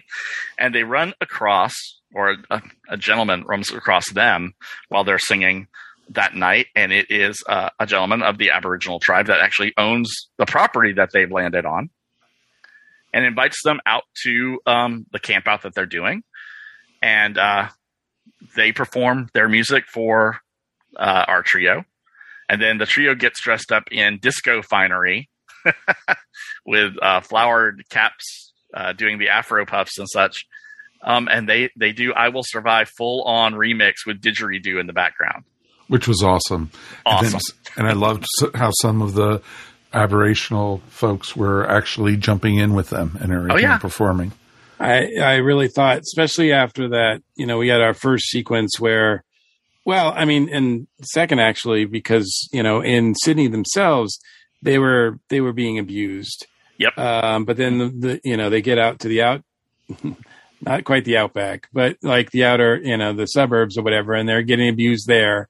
They go out in the outback, and then they run across. Well, I think before that, right? Don't they run across the the couple that comes and then drives off because Oh yeah, Mhm. they uh they don't want anything to do with them. they don't want anything to do with them. Um, Yeah, Right. So then so then it takes the indigenous uh folks, the indigenous the indigenous Australians to like they sort of bond because they they understand they're both marginalized people, right? So they so they they they understand each other and I think it's a really like one of my favorite scenes in the movie actually. it's it's one of those cases of you're repressed, we're repressed. We- We, we should we should be recognize you. allies. We recognize Yeah. you. We see you. We understand Yes. you. Yep. And that happens. and, and we and we celebrate each other's differences rather Totally. than harping on now granted it's a best case scenario but it's still just really nice to see yeah, nice night for it, right? As the woman Exactly, like yeah. hops through that scene, you know. If you're Mhm. looking really closely, by the way, Terence Stamp, poor Terence Stamp in this movie, he said he had never done singing and dancing before, and it shows. It shows big time. Uh, much less lip syncing with music on top of it all. Ah, So- he's so good though. Uh, he's good, but you can tell in some of these scenes he is just over this movie and being in it. And I, th- I don't think that's him being Bernadette. I just think that's Terence Stamp getting frustrated with having to do all these different things at once. And in the actual movie, you can see at the end of the "I Will Survive" sequence, Terence Stamp takes a header into the ground at the end of that. If you if you look at it really closely, Yeah. usually everyone's focusing on Hugo's Weaving's face, but um, and you should because I and mean, you should like, because it's yeah. amazing. Oh my god! Yeah. Without Hugo- this movie, we would not have Elrond as Hugo cast. and Hugo and Terrence, I think, do a great job. Guy is good, but he, I don't know. I think sometimes he tries a little too hard. It was almost like, well, Sometimes Guy, it was Guy, parody. Guy, Guy Pearce felt like it could have been anybody. It didn't have to be him. And I know I, I've read and did you know some of the research that you sent out and such, and so many other actors were meant to play these roles. Originally. yeah, these these were mostly third and fourth choices. For yeah, I found it really interesting that they're making this movie in Australia and they're trying to get X, Y, and Z actors name people, Mhm. and people are like just no, not, not touching saying, it. No, no, they're not touching it. But across the world, there's another movie that's being made about drag queens driving in a bus going across country, and that's a Hollywood production. And their uh, actors are tripping over themselves trying to be in that movie. To Wong Foo came out after this. No, Yeah. they were filmed at the same time. Were they? Yeah. Yep. Yeah, the, yeah. the, uh, well, the To Wong director- Foo did did come out after it, but it's Yeah. very soon after. it. Very soon, yeah, after, yeah, like a yeah, year. they were filming right? at the same Yeah. time, and and I think Oh. it, they think it came out in '95. when Okay. the the We're going to uh, examine that movie as well in the in the light of uh, Priscilla because I, I always think of Priscilla as the real world, and To Wong Foo is very Disneyfied. I, Even though Yeah, Disney didn't I think. Priscilla is, act- is a much better movie, frankly. Yeah, I, Yeah, I read, I agree yeah. with that completely. I read an interview with uh, the director and writer Stephan Elliott of Mm-hmm. this movie, and and yeah, he said that while they were filming, they heard about To Wong Foo that's going on over there. Because I was on the impression too, I was like, oh, you know, Adventure Priscilla makes a hit, and then Hollywood, you know, cashes in on it, but it wasn't that way at all. Mm. Um, it was already in production, and they got scared because they were like, oh crap, our little our little Australian movie is going to be buried. Um, so uh, well, it what do did we do? really well here. and they read the script uh, for To Wong, and they were like, "Okay, ours is totally different. So Totally different. Yeah, we're, totally. We're, we're we're good, and we can go ahead." I mean, And- you could say the archetypes are kind of the same, Kind but of. it's but it's definitely an American version of. But I- Yeah. yeah, I was going to say because I haven't seen that one yet either, so I'm kind of curious to see that just to get the because I do feel like it's probably more like Hollywoodized, right? oh, it's Like, very Oh, absolutely, yeah. Yeah. I, I bet the I And, bet, and it know, suffers for it. yeah, it does. It's very sanitized. It's very sanitized. I I felt that you know even though as I said I felt like I was kind of going a little bit over, and he's still a young actor. I mean, you know, he was really popular in Australia because he's been on Neighbours for like five six years or whatever, Mhm. and so um so everybody in Australia knew him. So it must have been a very big switch for everybody in Australia watching him in this role. Um, although we, we in America just didn't get it. I mean, didn't re, I, I didn't we, didn't we didn't discover Guy Pearce until he did what Memento. Memento, Memento, or L- yeah. L.A. Confidential. Yeah, right. Yeah. Um, But then again, Hugo, it, the whole time, every time I kept on seeing him, I expected him to turn to look at the screen and go, Mr. Mr. Anderson. Anderson. uh, So it's Well, like, but or, he, or, he or was talk about wonderful. Captain America. You know, Yeah, I mean, Hugo's been in so many things. It's pretty It- amazing. it is awesome to think that those two guys uh, are just starting out their acting career. Meanwhile, Terrence is like he's already played Zod. Like Yeah. people have already kneeled, but Superman has already kneeled, Kneeled before, him. before a transsexual. Before before he does this role, and I think it's just brilliant that he Mhm. that he took it on. And I can't imagine anybody else in that part. I think he is he's outstanding in this. Well, they wanted Tony Curtis for it yeah. yeah, I heard that. Yeah, from from some like Get Hot, and Tony was like, "Yeah, no, I've already done drag." You know, But I know Tony Curtis did help with the, the script a bit too mm-hmm. and the story. So it was pretty awesome about that. it, it is awesome. I It's so it's- utterly I- awesome. I think Terrence sort of natural jadedness actually Yeah, plays helps. well well Yeah. with the character. Oh, yeah. yeah. You could tell uh, Bernie's very world weary and just tired Uh, and she just wants to exist and live in peace at this point. And she didn't want to put up with shit with anything. No, no. Well, she's been fighting all her life to be who she Yeah, is. I mean that's all she's done all her life is put up with shit. Yeah. she's just Exactly. over it.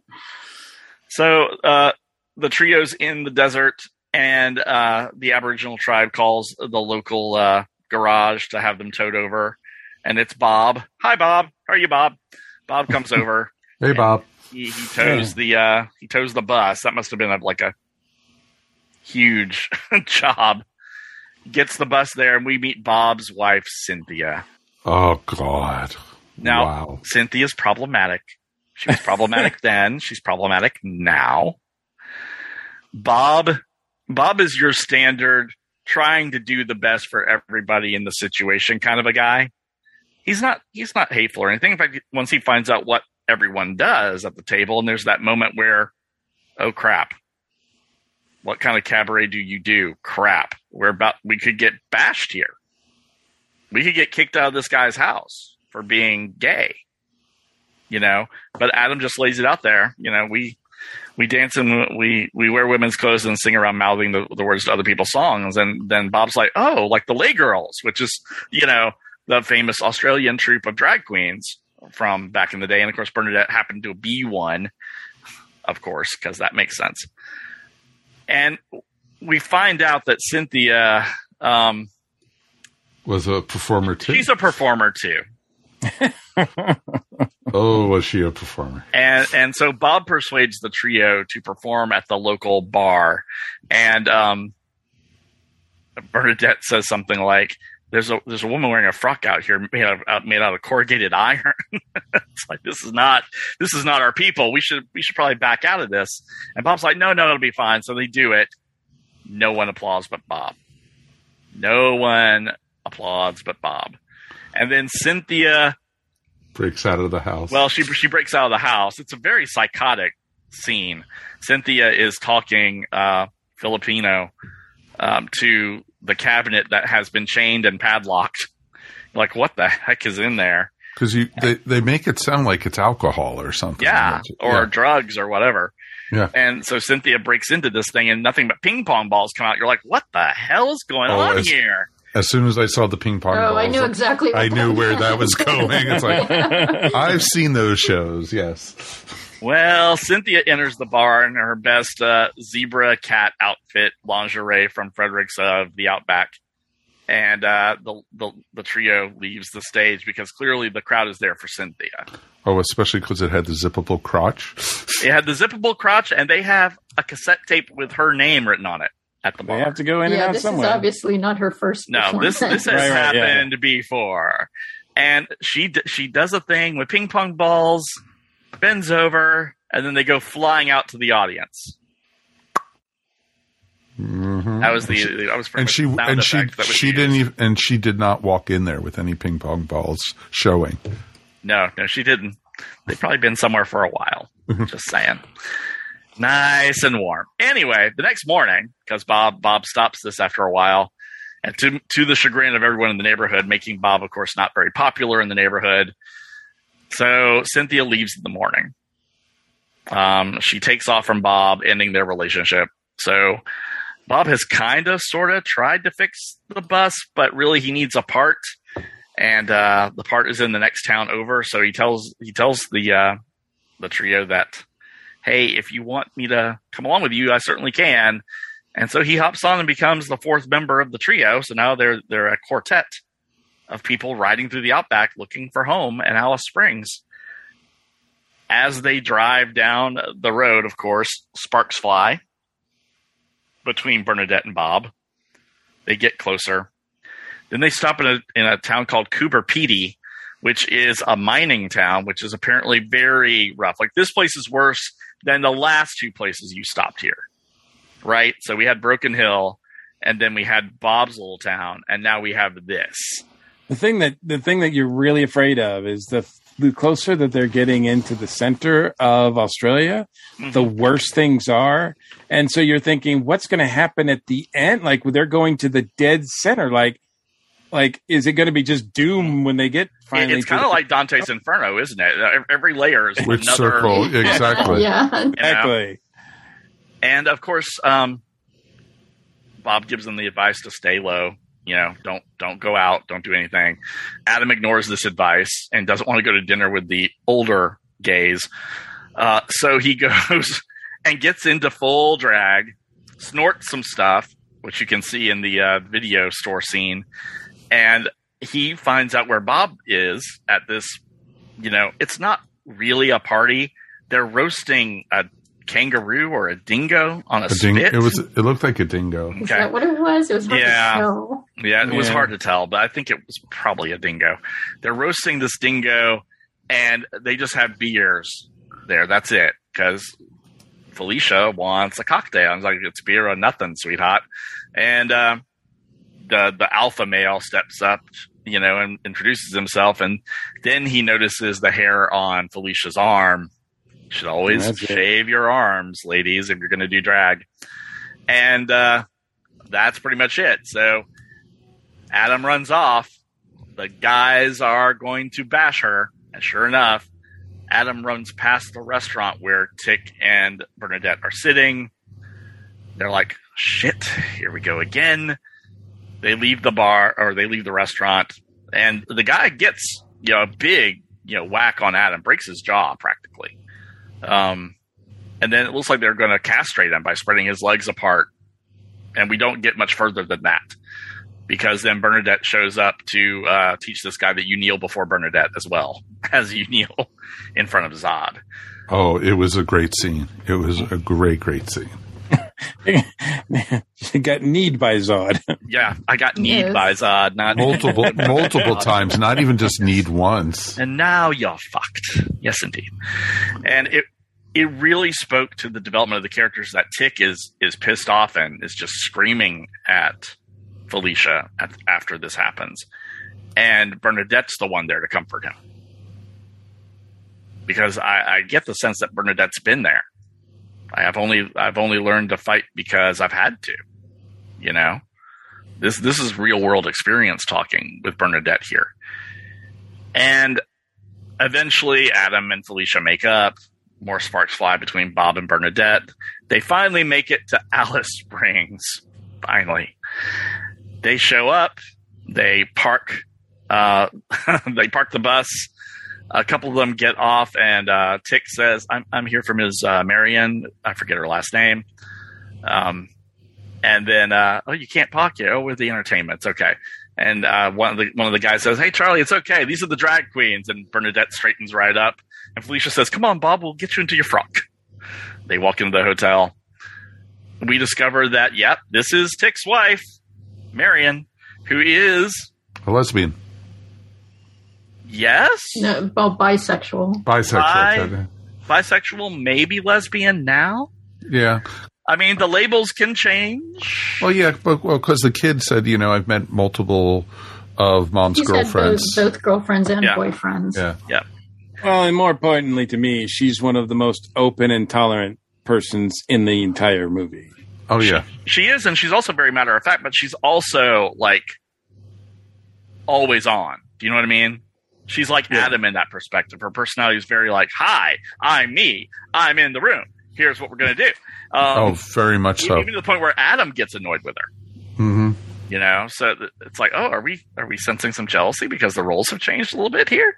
Uh, and of course, the other two, and I guess Bob too, find out that Mitzi has a son. That causes Bernadette to pass out and hit her head. And then uh, Tick is worried about Benji, who is his son, not seeing the drag show. Doesn't want his, him to see what his dad does. He's not ready to come out to his son. Blah blah blah. His son's, I think, six, seven, eight ish. He's eight. Eight. They say. I think. Yeah. he's- Yeah, I think they It's said not- he's eight. It's not like he's young, young, but I get it. You know, he's he's. It's the first time he's really meeting his dad. And he's one of the coolest kids in the world. Oh, totally. He's But a, I he's a very it- cool kid. Yeah, it's obvious he's been raised by Marion. Yep. I mean, this this kid has seen it all. He doesn't. Well, it's, it's like Marion says, you, you need to drop all that drama queen bullshit if you're going to be a good father. That's true. Mm-hmm. You got to do that. And apparently, Marion called him not just to do the show, but to take Benji for a while because Mhm. she's tired. She needs some me time. Eight years with a kid with no break. That's a long time to have no break for a mom. Plus in the running a middle of nowhere. Yeah. Not like you can take him to and folks, Wild. Alice no Springs is the middle of nowhere. Trust me. It's like this little casino town surrounded by desert everywhere. It's a little more than that, but Yeah, but as depicted in the show we, or the movie, we might as well Yeah. just say that's what it looked like. We didn't see much outside of Alice Springs except for the outback and obviously the mountain scene. Uh, yeah, there's It an turns interesting out- there's an interesting story behind that mountain scene, but we'll oh, get to sweet. The the ladies do the uh, the show, to, which is the best mix ever to finally you will ever hear by uh, CeCe Peniston. It's wonderful. They become the flowers of Australia, the iguanas of Australia, the That's so emus awesome. of Australia. They finally become the Sydney Opera House. It's pretty amusing. And then at the end of the performance, Tick sees Benji screaming because the only there are only three people in this packed house applauding for them. It's Marion, Bob, and Benji. And Tick, of course, has to choose that moment to pass out. because he did, he wanted to There's a hide lot of from the kid. fainting. There's a lot of Well, fainting. Exactly, Yeah. he wanted to hide from the kid who Yeah. you know he really was. Exactly. So they they eventually go up to the mountain and do the whole thing because Adam always wanted to climb Kings Canyon in as a queen in a Gaultier original, but with boots because he's practical at least on that level. Um, and so they climb Kings Canyon after a nice day, you know, picnic. And Tick is wearing his best Abercrombie and Fitch Banana Republic drag, um, trying to look butch. It doesn't work. And Benji just tells him, Dad, it's okay. You can date whoever you want to. I don't care. Mom does. And Tick at that moment's like, oh, thank God, this is going to be okay. It won't matter. Because earlier in the movie, they asked what Tick is, and Tick says, I don't know what I am. He's he's he's questioning everything. He's not straight. Doesn't want to be called gay. Well, are you bi? He's like, I don't know. And I think Just that's he is what he just- is. I like that is. about him. I like that they don't label him. Exactly. He he is in a phase where he's just questioning everything, and that's not a bad place to be, really. Not at this point in life, especially. That means you're exploring your options. That's all right. I- I- Exactly. I You don't, think- you don't have to settle on anything. no, not at all. I, I, I have um, a couple of friends who are straight, but there's that one percent of the time, and I don't mean when they were drunk, that they fooled around with people of the same gender, and that's okay. It was that was your you experimented. It's cool. It doesn't make you one thing or another. You're just you. You know. I think we want to label people too easily in our world because we have to categorize Absolutely. everyone in in one box or another. Um, I was married and I was engaged to a woman. I've had sex with women. You could say I'm bi, but I haven't been with a woman in some time, so I call myself gay because it is the shorthand for everybody else to know I pretty much date guys exclusively now. Yeah, I like this. That's why I like to use the word queer. Queer. Because queer mm-hmm. kind of covers everything. It does. It You does. know? And you can you can be queer all day long. Not all not all gay people are queer. Not all queer people are gay. You just are what you are. a lot of people like don't that. like to use the word queer because it, it was a pejorative for so long, right? So was So- gay. People Well, don't yeah, realize so- that. So it is gay. So is queer is homo. queer is a term that that gay people have taken back for Yeah, themselves, and it is it is to me a badge of honor, and it actually really frosts me Mhm. when I hear people trying to say you can't say that it's a slur. It's like I can call myself whatever I damn Yeah. well please. I have earned that right, baby. Thank Don't Oh, you. exactly, exactly. Or when you're in the UK and you ask for a fag, you know, it's a Excuse cigarette. me. Exactly. So Yeah, f- find me a comedy in the 80s and 90s that didn't have the word fag in it if it was rated PG 13 or above. mhm. Dare ya. Dare ya. Um, and and uh, produced by Hollywood. Let's Oh, just say that because obviously foreign countries their slang is different.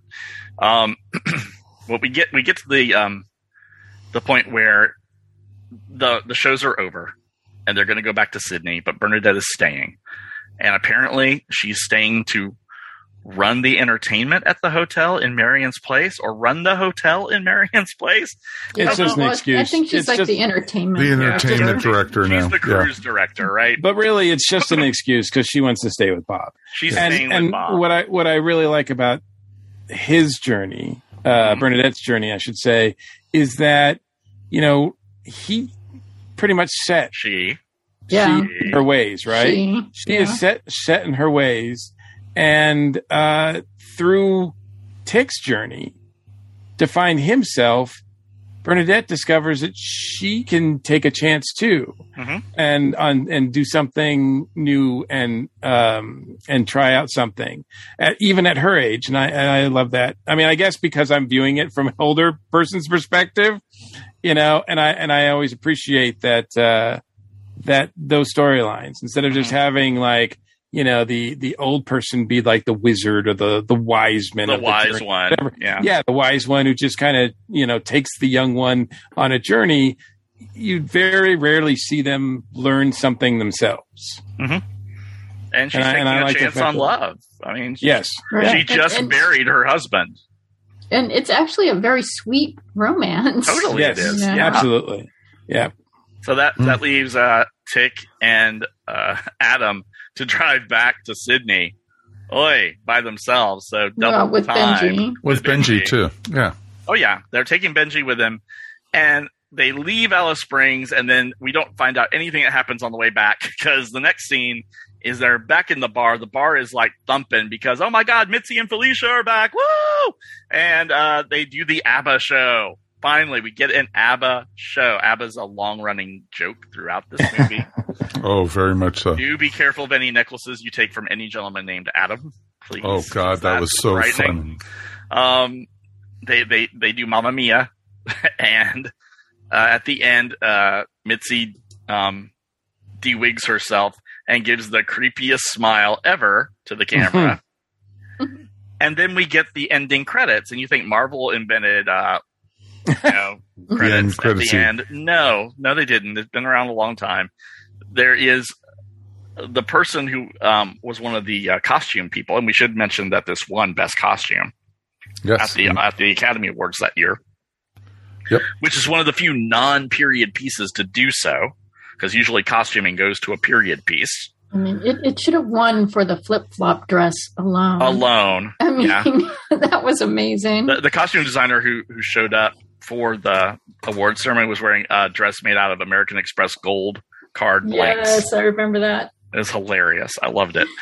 Um, the, we get we get this whole uh, performance to Lisa Stansfield's. I think it was Lisa Stanfield. Hang on a second. I need to. No, it was check my- Vanessa Williams. Vanessa Williams Vanessa saved the best for last. Thank you. Save the best for last, and they're doing all the drag motions and everything. This is a true torch song moment. And then at the end, we see whatever happened to the um, The kite. the kite that they were uh, using in the outback, and it's up with the monks now. And who could think of a better place for it to be at this point for this silent woman to be with these silent men forever? The kite is a blow up doll. yeah, yeah. I love, I love the after credit scene. I, I want to see more of the uh, Priscilla cinematic universe PCU. Like I P- guess we call. PCU. Well, Priscilla became a Broadway show That's true. and and is around still to this day in some countries. Yeah, and it's interesting because the cinematography in this movie is just amazing. Oh, there are beautiful shots. There on are. There. Oh yeah, like especially when like when they're you know performing on the roof On the and, roof of the bus. Yes. and the scarves are like flaying in the wind hmm. and everything. It's just it's just gorgeous. I forgot And to I- mention one thing about Cynthia in my notes before we forget, before we get away for from it. her. We should mention that this actress had one other credit. Rita Repulsa in the Mighty Morphin Power Rangers movie in the 90s. Oh, that's right. That is right. We would we would be bad genre people if we did not mention that. Well, it's in, but it but it's interesting too because Mm-hmm. the movie did get some bad press because of the representation of the Filipino woman in this Mm-hmm. movie. Yeah, and it, it's Well, it's not a complimentary representation, that's for sure. No, No, it's definitely not. not. I mean she we find out that she's uh quote unquote a mail order bride and she basically conned Bob into marrying her. Yeah, when she's was- basically a stripper who got Yeah. Bob drunk and and Yeah. Basically, Yeah, I was hoping Right. for a better life and didn't, get didn't it. think didn't think that he lived out in the woods. Thought he lived Yeah. in Sydney, right? Exactly. So Bob honored his agreement. He's a man of his word. So I, I did think that the uh, and and I, I want to include the I want to mention the Matt Baume analysis that you sent a link to us Mhm. on it because I I watched love that. his stuff. It was really good, and I want to put a link on it in the show notes so that people can check that out too because I thought it was a great. Um, and when they were talking about Cynthia too, and like yes, it is a uh, very unflattering, derogatory uh, manner of a Filipino, but she does have a lot of agency. She has allowed agency in the role, and she has actually gotten uh, not I wouldn't say fans, but there's some people that see her in a different light. I would say, actually, I would see. She Bob is kind of keeping her down. Mm-hmm. Absolutely. He- Agreed. He's like, Yeah. you know, go away. I, I need to be free. I need to be myself, and you're Mhm. you're keeping me from doing that. And she escapes him. Yep. Yeah.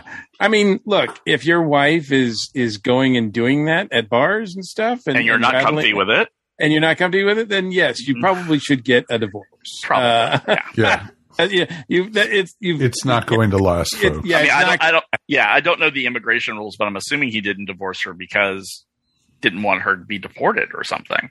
Uh, right? Could be, could be. So- But he also like, like, I mean, you know, Bob's not complicit. I mean, he's complicit in this. So He is, I mean, he wants to, he wants to have a wife, Mm-hmm. a, a proper wife, what he considers a proper wife. Mhm. And uh, we don't see a lot of his journey through this, but I did find it um, interesting as well. Well, I mean, I, I think for a straight man to fall in love with a, a trans woman, that is a journey. Yeah, Um, that that that's a big journey. but we see that from the outside. We don't really get. yeah, we, don't, really see get it from his that. perspective hardly at all. Right. We see it from Bernadette's perspective, and well, she's one of the main characters, so that makes sense. Mm-hmm. All right. So, um, before I know, because we're going to to wrap up pretty soon, but I just want to get this out too, because we, we, you kind of mentioned it before, but to me, the heart of this movie, um, is the scene with, um, it's so beautifully written with, uh, Bernadette, um, where she's talking to Felicia and talking about how, you know, we, we wanted to leave the city, and I'm paraphrasing here, but her basically the sentiment is we wanted to leave the city because it was doing this and that. It was horrible to us, but in its own way, it takes care of us. It buffers us from suburbia, From all this you know, ugliness, yeah. Like I think the way she puts it is the wall of suburbia is there to stop them from getting in and us getting out. Like it's really like it's really like a really interesting concept that this movie like kind of breaks down that. Like it goes because that bus goes tearing right through that suburbia like and and and and and has consequences. But also that you know um they find that you know to go back to the city is is home because it is as you said that's where they find that's where they find their own family Yeah. But they're way past even suburbia through most of this movie. oh It's- sure sure sure yeah yeah, This No, is it's, like it's it's like yeah it's it's the sticks Yeah, uh, well, Yeah. and they're trying to act like they would in Sydney and discover in some They- places that's acceptable, in some places that is so not acceptable. I do Right. think that uh, you know, according to the link you sent, um, I thought it was a really nice story that uh, because of the movie and the success of the movie in Australia, a lot of those places that are sort of out there, um, and you would think would be really conservative or whatever, uh, they've actually uh, now host like you know uh, drag pageants and and, and parties and because and because they, events because they got famous for it. That, right right because they got Because of the famous for being I mean, when, for when they showed up to do the filming here, they didn't tell people. They did. They just said, "Hey, we're going to film some scenes. If you'd like to be an extra in this movie, come on down." They didn't tell them what it was about. So those reactions to everyone in Broken Hill, those are real reactions from people who were not coached about what they were seeing or going to see. This wasn't like surprise. This was like, what the what Oh no, exactly. you know? Exactly. That's why the funniest reaction was the dog looking sideways at what the heck is this going on here? Yeah, it's in, it's interesting. I was thinking about this that when I watch this movie, especially now, from since I'm so old um, and have experienced a lot of life at this point, this movie to me is very tame, very tame. But coming from you know the perspective of somebody you know, a straight person out in the Mhm. suburbs. To them, I'm sure it seemed extremely extreme. Oh, totally. Yeah. This would have been shock. This is culture shock for straight people. Oh yeah, but oh it's my funny. God, they're they're these three gay people, and what are they not doing? I They're had they're, they're not having sex all the time. That's for Yeah. sure. I originally had seen this when I was living out in Seattle, Mhm. and people were dressing up like Rocky Horror, Mhm. you know, for this movie. We're dressing in some of the costumes and coming and going to the thing. Some people even got up in front of the audience and sang along with it. Oh yeah, this this totally has cult movie standard all Oh, over it. God, very much so. I've, I've yeah, I've seen this played at midnight movie screenings Mhm. around, just like they do Rocky Horror. hmm Exactly. It was pretty awesome. It I mean, it's a really- it's a beautiful movie with a beautiful message about And home. nobody dies. No one dies. They a don't gay go person. over. They do not go over a cliff. No, a gay person does They not die get in this movie. by by anybody. yeah, there's no mar- there's no one to martyr or anything in, Like in this if, one. If this was made by Hollywood, Bernadette would have had a terminal illness Totally. and died at the end. Totally. Well, well, I am interested to see what the Hollywood version of this is. Oh, so, it's very. uh, you're going to be like, okay, yeah, you were right because the Hollywood version's very candy coated and idyllic and not reality at all. And the Australian version, that's that was real life. That was this was a slice of life play, really, is, is what's going on here, where these characters are actually complex and and have ah, They're real people. they have some gravity to them, right? They, they really have some gravity, and they do try to do some of that in To Wong Foo, but I don't think it lands well. No, it's, No. it's not the same. And you know they weren't perfect. Like when they you know were dressing as women, they weren't the perfect looking women or whatever. And, and people were like, "Oh wait, you're a woman or a man under there?" No, you didn't have any of that. They knew. You know, they looked Yeah. like hot Like, eyeballs. these are these are guys. yeah, exactly. And it was it was mean, really Hugo interesting. Weaving's rather tall. Oh yes, he is. Uh, Guy Pearce is rather built. yes. Very much so. And it was like, like when he walked into the town and, you know, went to the video store and then went to the, whatever it was, that cookout or whatever it was. It's like, The worst could bar tell. ever. yeah, you could tell right away. It was just like, Yeah. it wasn't like he was a guy in a wig and a dress, you know? Yep.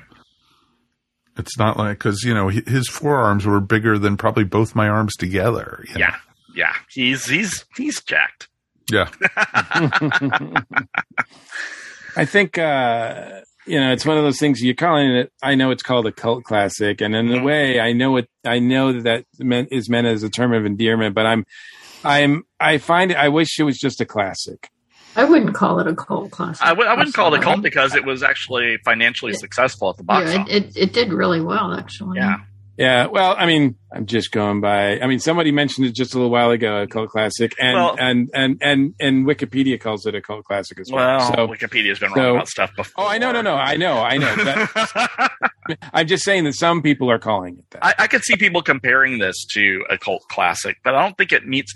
For me, a cult classic is something that does badly at the movie Yeah, theater. like Rocky office. Horror is a cult Well, classic. Yeah. Well, and I then think- it finds an audience later that appreciates it for what well, it is. I yes and no. I mean, I think that is certainly it, but also the fact that it's you know considered a cult classic. I think it, because people find this like a novelty, and I and I and I wish Mm-hmm. Yeah. that that wasn't the case. Like this should this is just a good classic or good story Mm-hmm. of characters like going on a journey and finding themselves.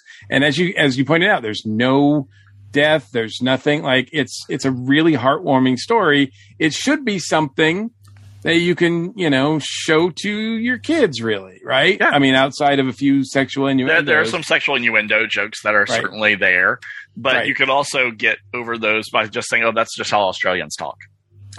right? Because there's a lot of And they Australian do. slang in this movie that it's like, what did they say? What does that mean? I have to, I have to go look it up. What? left, left her left her cake out in the rain. Is that what? Uh, is that That's, what you're that's not? Australian slang. That's actually from a disco song. Oh, that is. That's, that's Yeah. Actually, it's Yeah, from that's, 19... that's from MacArthur Park. Yeah, that's a 1960 song, dude. Okay.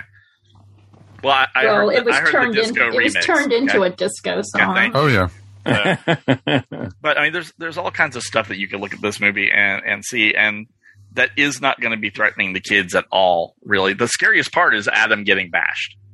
That's the Yeah, scariest and even part. and even Yes. that they don't really show. they don't show any blood Yeah. or anything like that. But I mean, it does start. I mean, Tick gets hit in the head. Yeah, like with an empty beer can or so it, it does sort of set a tone right off the bat. Like, oh, there's going to be some. Mhm. there- it's dangerous. Yeah, it's dangerous What- to be what gay, these, what queer. these, yeah, yeah, what, yeah. What these folks are doing is dangerous, and it I- shouldn't be. as as we were coming on, um, I got a note from a friend of mine, um, just to keep in mind um, one thing. Drag shows are great, and they're at Pride every year, and they're beautiful, and you should go see them, and you should go see them um, with your friends and family, and enjoy the entertainment that drag is. And enjoy the artistry of people crossing over, be, be they drag queens or drag kings, because both exist, and have a great time at Pride and be safe. Be safe this year, y'all. Exactly. And chookas! Yes. Well, let's take a quick break and we'll be back with Creative Outlet and then finish up the show.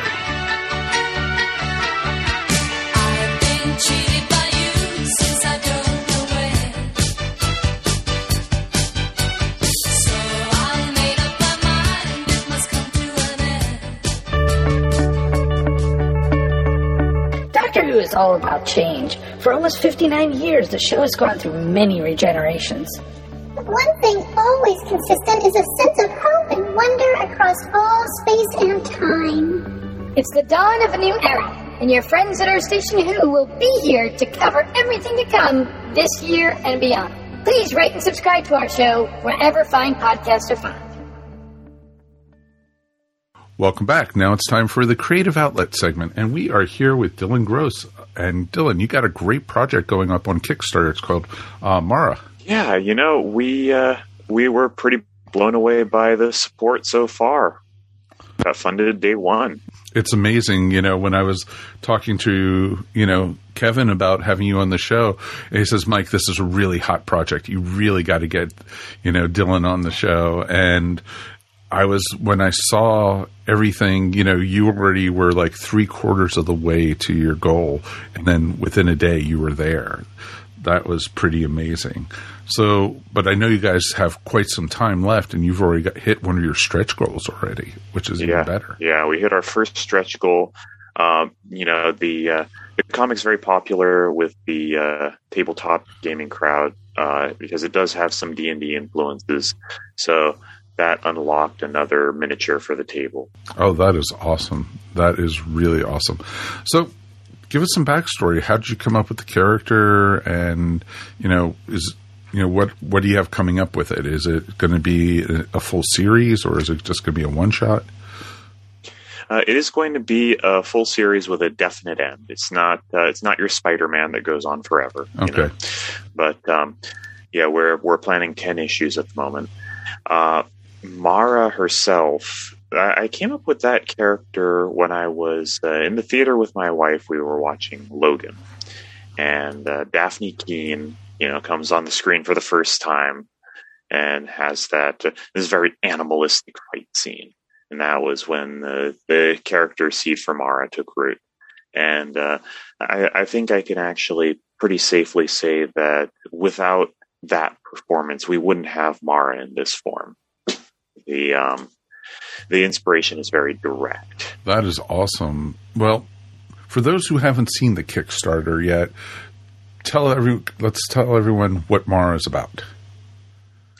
So Mara is a. Uh, it, we start off uh, with with your typical uh, young girl in a fishing village, and she's with she's with her dad. He's fishing with her, and um, they are about to have their way of life turned upside down. They're attacked for their river. You know, there's a water scarcity, and they have the only river around.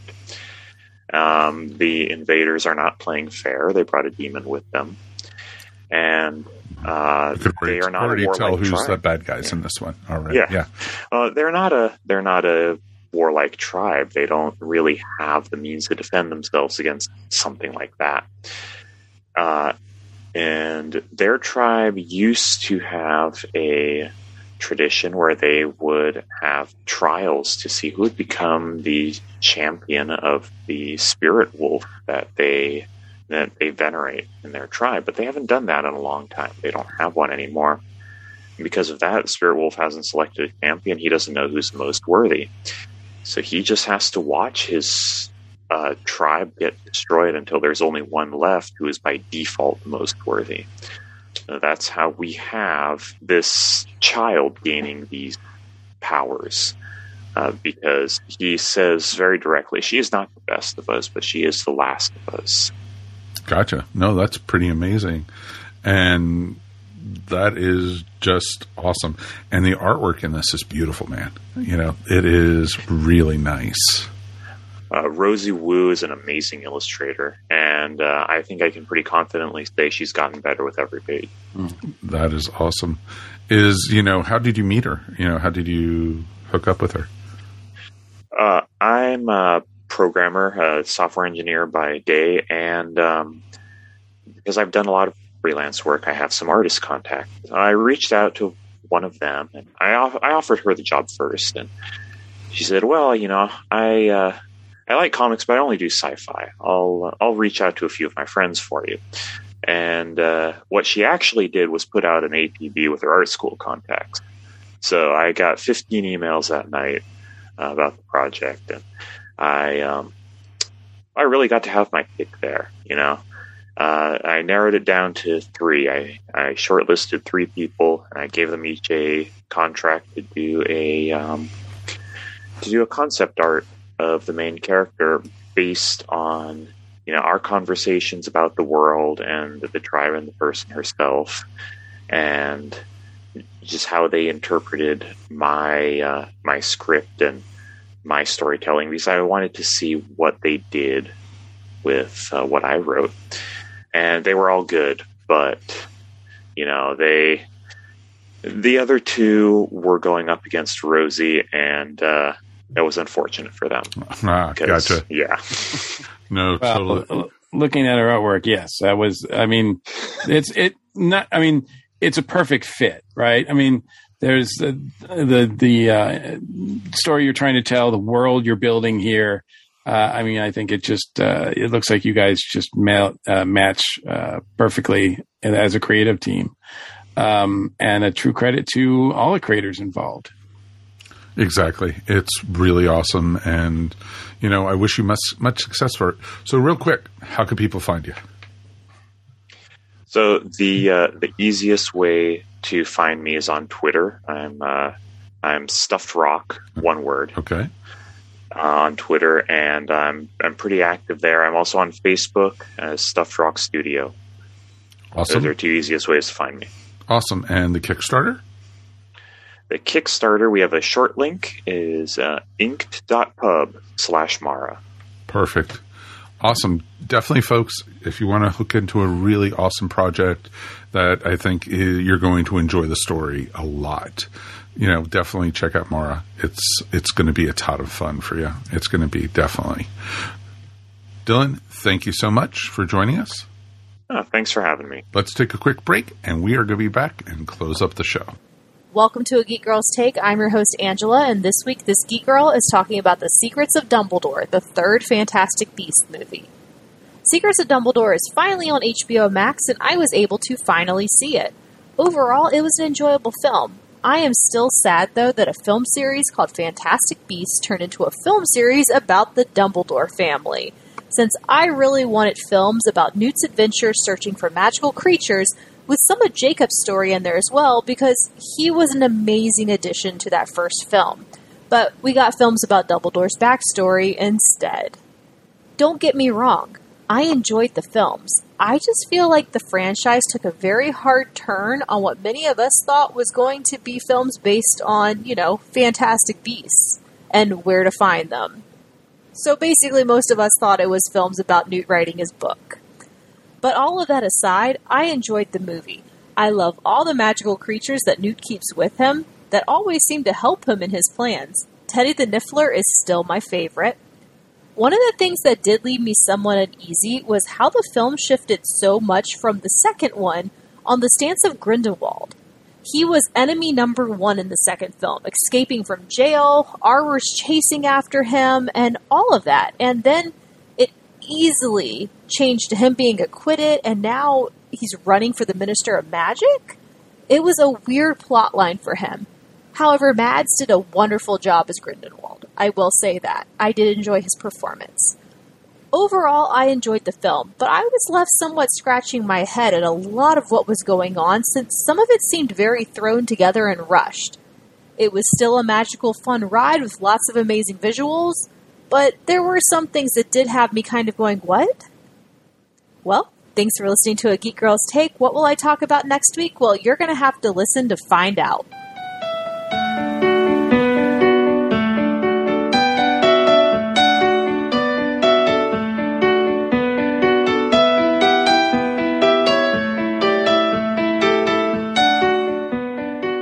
So that's going to wrap up another episode of the Earth Station One podcast. want to thank Darren for bringing us this one tonight. Oh, you're welcome. It was Anytime. Fun. It was fun sharing a bus with you tonight. I love a good road trip, don't you? I so do. I so do. Strangers enter a bus; they become friends for life. And and remember, our friends are the ping pong balls we meet along the way. Oh God, I don't. That's what an image. yeah. You're welcome. Wow. But yes, I agreed with that. Anything you want to shout out or promote, my friend? Uh, yeah, Legion of Substitute Podcasters.com, where I talk with my friends about the Legion of Superheroes goodness that DC sometimes decides to publish. and, of course, uh, the Dragon Con Report, which we're doing monthly. And oh my God, we're less than 90 days, aren't we? Less than Oh, yes, we are. Jesus Christ, I haven't even decided what I'm wearing. So, yeah, panic is ensuing. I was actually thinking of putting a clock up on the uh, or, uh, on How- the Dragon Con website. how many uh, days till? Yeah, Yeah. you should. You should. That way I can check it without having to do the math every time. Well, you never know. Thank you. Thank you, my friend. And Mary, thank you as always. Thank you for having me. This was a great one to talk about. It definitely was. And anything you want to shout out about?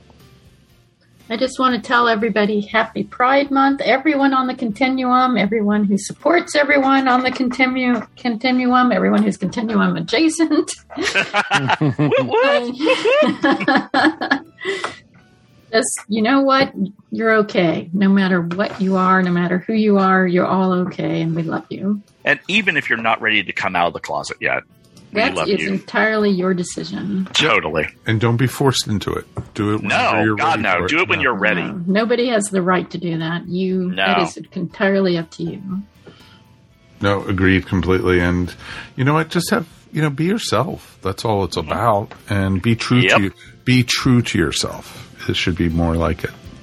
So, pretty cool with that.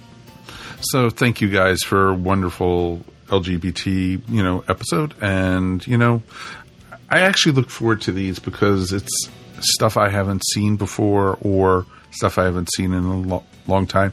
And I love hearing your all four of us. You know, I love hearing our points of views because it's all we're all coming from different directions, which is nice. And I really, This is really- very true. and I and I and I love it. And I really love it. And I know, you know, by seeing our numbers, you know, I know you guys do too. So, you know, I'm very happy to be able to bring this stuff to you guys. And it's it's great to do that. And we also have to give a huge shout out right now to Mr. Mike Gordon, who's half alive right now after a very long road trip. You know, Thank you. thank you for for doing this, my friend. No, absolutely. I, I like these, ep- as you pointed out, Mike, I like doing these episodes as well and doing them this month, this time, I think is, is more important than any, and than ever. But, um, uh, so it is my pleasure, and uh, my shout out uh, is is directed at the reason why I'm so exhausted is because I spent a weekend in uh, Louisville, Kentucky. Uh, on Saturday, I attended Wonderfest. It was the first time I'd ever been to Wonderfest. It is a it's been around since 1992, um, but it is a uh, modeling hobbyist show. At least that's how it started, and it's still that in its core. So if you're really into modeling, um, props, movie props, uh, behind the scenes of movies um, and TV shows. It's really, really fascinating. They've got some man. They people come from all over with these models that they've built, and they're just incredible. Hundreds and hundreds of them, and they're all just outstanding to look at. And that's that's the main heart of the show.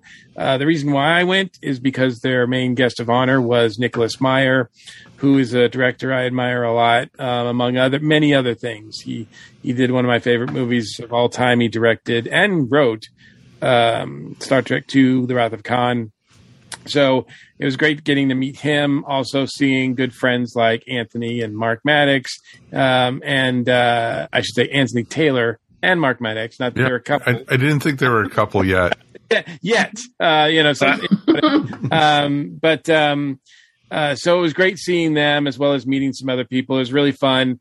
And then the next day, um, I, I spent one day at Wonderfest, and the next day we did sort of a trade off. We did what Michelle wanted to do um, in Louisville, which was to visit Churchill Downs, which is one of the most amazing places uh, not only in the country but in the world because that's where the Kentucky Derby is held, and uh, they have a great museum. And we were there on race day, and we even placed a bet uh, on a horse for the first time ever. And of course, it came in dead last. Um, So now we know what not to bid on and such. and Mike Gordon does it. I mean, I mean, not even like it was trailing. Like, I mean, I can't even tell you how far back it was. Um, so it was, it was sad, but it was fun. We had a good time, and uh, thank everybody there who we encountered. And uh, at Wonderfest, if you guys uh, out there are interested in it, it, check it out. It it happens once a year. It's a very small show, but it's really really cool, especially if you're into modeling of any kind and behind the scenes stuff and of your favorite movies and TV shows. That's awesome, dude. That is awesome. I saw some of your pictures, and you know, you definitely look like you guys were having a trip up there. Yeah, I took I tried to take some pictures of the the the models that were on display from the contest uh, entries, but there were so many of them. I barely scratched the surface. It was so eh, all the work was just amazing. Mhm. Mark's, you know, given high praise for that show for years, so I'm glad you had a great time going to it. Absolutely, I can see why they're all hyped. They're all hyped up about it every year. Mm, very much so. So very cool. My shout out, real quick. Uh, Judy and I went to go get boosted on Friday. We went for booster number, f- well, actually booster number two. So this is our fourth shot, and you know, as always, you know, you never know what kind of side effects you're going to get. Everyone is different, and luckily, Get that third arm? Do you have the, no, I- finally grow that third arm? as of this episode, my new name is uh, B-Box, uh, Beeblebrox. Zay- Yeah. Zaphod. Yeah, exactly. and you know, I'm going to be you know president of the galaxy, so it's okay. But um, it it actually wasn't so bad for me this time, and I had like a slight headache on Saturday because of it, but that was about it. But Judy got hit pretty bad with you know chills and not feeling well and everything. So she Saturday pretty much she was out for the count. So, but she's feeling better now. But I feel good that we're protected, and you know, just definitely if you're over a certain age and you know you want to get protected even further and just you know there are people who you know and I hate these people who are saying oh well you know I got my you know my shots but I'm still getting covid or whatever it's like because you're not wearing your mask or Yes. distancing so, Yeah. or But cleaning you're your not ending up in the hospital on a respirator with it. no, so. exactly. Your lungs aren't damaged for the rest of your life or Mm-hmm. worse. And, you know, and this is what's happening to the unvaccinated people and stuff still. Oh, totally. I have a friend whose mom went into the hospital about a week ago, passed away on Saturday. Oh, I'm so sorry to hear Yeah, yeah. She she refused to get vaccinated. Well, exactly. Because, And, and like, come on, people. and there's even a, you know, a fourth vaccine coming out that's called the Novavax, which is more of a traditional vaccine that they are, the FDA is about to approve. And, you know, folks, do something, please. We like having you guys around. We like having, you know, you know, no matter what your beliefs are. Um, we were up in Chattanooga last weekend, and somebody came up to Rosalind and went, "You know, you don't have to wear that mask anymore. COVID's over."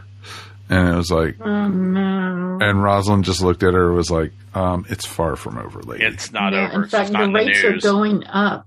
Yeah. but you know, this is the mentality that's out there, folks. We went to go see Weird Al, and you know, when we were up there, and I think I could count on one hand the number of people who were wearing masks, and I was among that handful. You know, and so it's just it's just crazy. What um, five days before we saw Weird Al, he had COVID. You know, so he had to cancel part of the tour. So it's just you know people are still getting it. Like you guys have said, it's just not as powerful, and you know, and it's not as damaging because we have vaccines. But still, you know, just be smart. You know, and you know, so it's a little uncomfortable that you have to wear a mask to go into a store. Big frippin' deal, folks. Mm-hmm. You know, it's worth being uncomfortable for 15, 20 minutes, you know, instead of having to be laid up for an hour or two to, you know, to be in the hospital in the waiting room or something because you have COVID now. So- Agreed. So, you know what? Screw it. That's my soapbox for the night. Yay! Uh, you know, you know. So I'm not going to bitch anymore about that. We got good things to talk about, folks. We got a movie review next week to talk about. Yay! You know, you know, the way we're going, the dinosaurs will be coming back, literally. And you know what? It's going to be interesting because next week we're looking at Jurassic World Dominion, and it's going to be very interesting to see because this has, you know, I guess both generations of Jurassic World people and Jurassic Park and stuff. It's everybody in this one, and I'm curious. You know, you can't go wrong with the dinosaur movie. You know, and hopefully it'll beat that damn Tom Cruise movie. So, you know, that we're oh, still wearing egg on our face about. You know, so it'll be very interesting to see. And you know what, folks, we hope you guys are doing well. And thank you guys for listening as always. Feedback at earthstation1.com. If you want to bitch at me about getting my vaccine, go for it. You know, if you want to bitch about us reviewing, you know, Priscilla, go for it, you know. Or if you want to praise us, go for it. We love you guys. We're going to keep on doing this. We've been doing this for 12 years. We ain't stopping. Nothing's going to stop us. So there you go. So, as always, we like to say on the show, thank you for listening to the Earth Station One podcast. We are, of course, powered by NSC TV Live. You know, you can check them out at nsclivetv.com. Remember, you can find Earth Station One wherever fine podcasts are found, including now TuneIn Radio. Please subscribe and tell all your friends about us. On behalf of myself, Mike Faber, Mr. Mike Gordon, Mr. Darren Noel, and Ms. Mary Ogle. Thanks again for listening. We will see you here next time on Earth Station One. Stay safe, hug your loved ones, and you know what? There's a lot of craziness going out in the world, folks. Just you know, be be happy with what you got because you know what? It's pretty good. We will see you all soon. Peace, and we're done. You've been listening to the Earth Station One podcast, a show by fans for fans. If you enjoyed the show, please subscribe to our show up on iTunes or wherever fine podcasts are found. While you're up there, please rate us and remember to leave feedback. It would greatly be appreciated. And remember to tell your friends all about us while you're at it. Earth Station One is available on most social media sites where you can join some really great topics or chats. Help support our show by shopping through our Amazon.com link or purchasing very cool ESO Network clothing and merchandise at our TeePublic store. Links to both are found on the top of our ESO Network webpage. Become a patron of the ESO Network by backing us up on Patreon for as little as 25 cents a week. Go to patreon.com slash ESO Network to sign up. We want to hear from you. Please write us at earthstation1 at esonetwork.com or call us at 404-963-9057. Thanks for listening, and we'll see you next time here on the Earth Station 1 podcast. Peace, and we're done. This has been a broadcast of the ESO Network. Be part of the crew and help support our shows by donating to our ESO Patreon or by shopping at the TeePublic store, which can all be found at www.esonetwork.com. The ESO Network, your station for all things geek.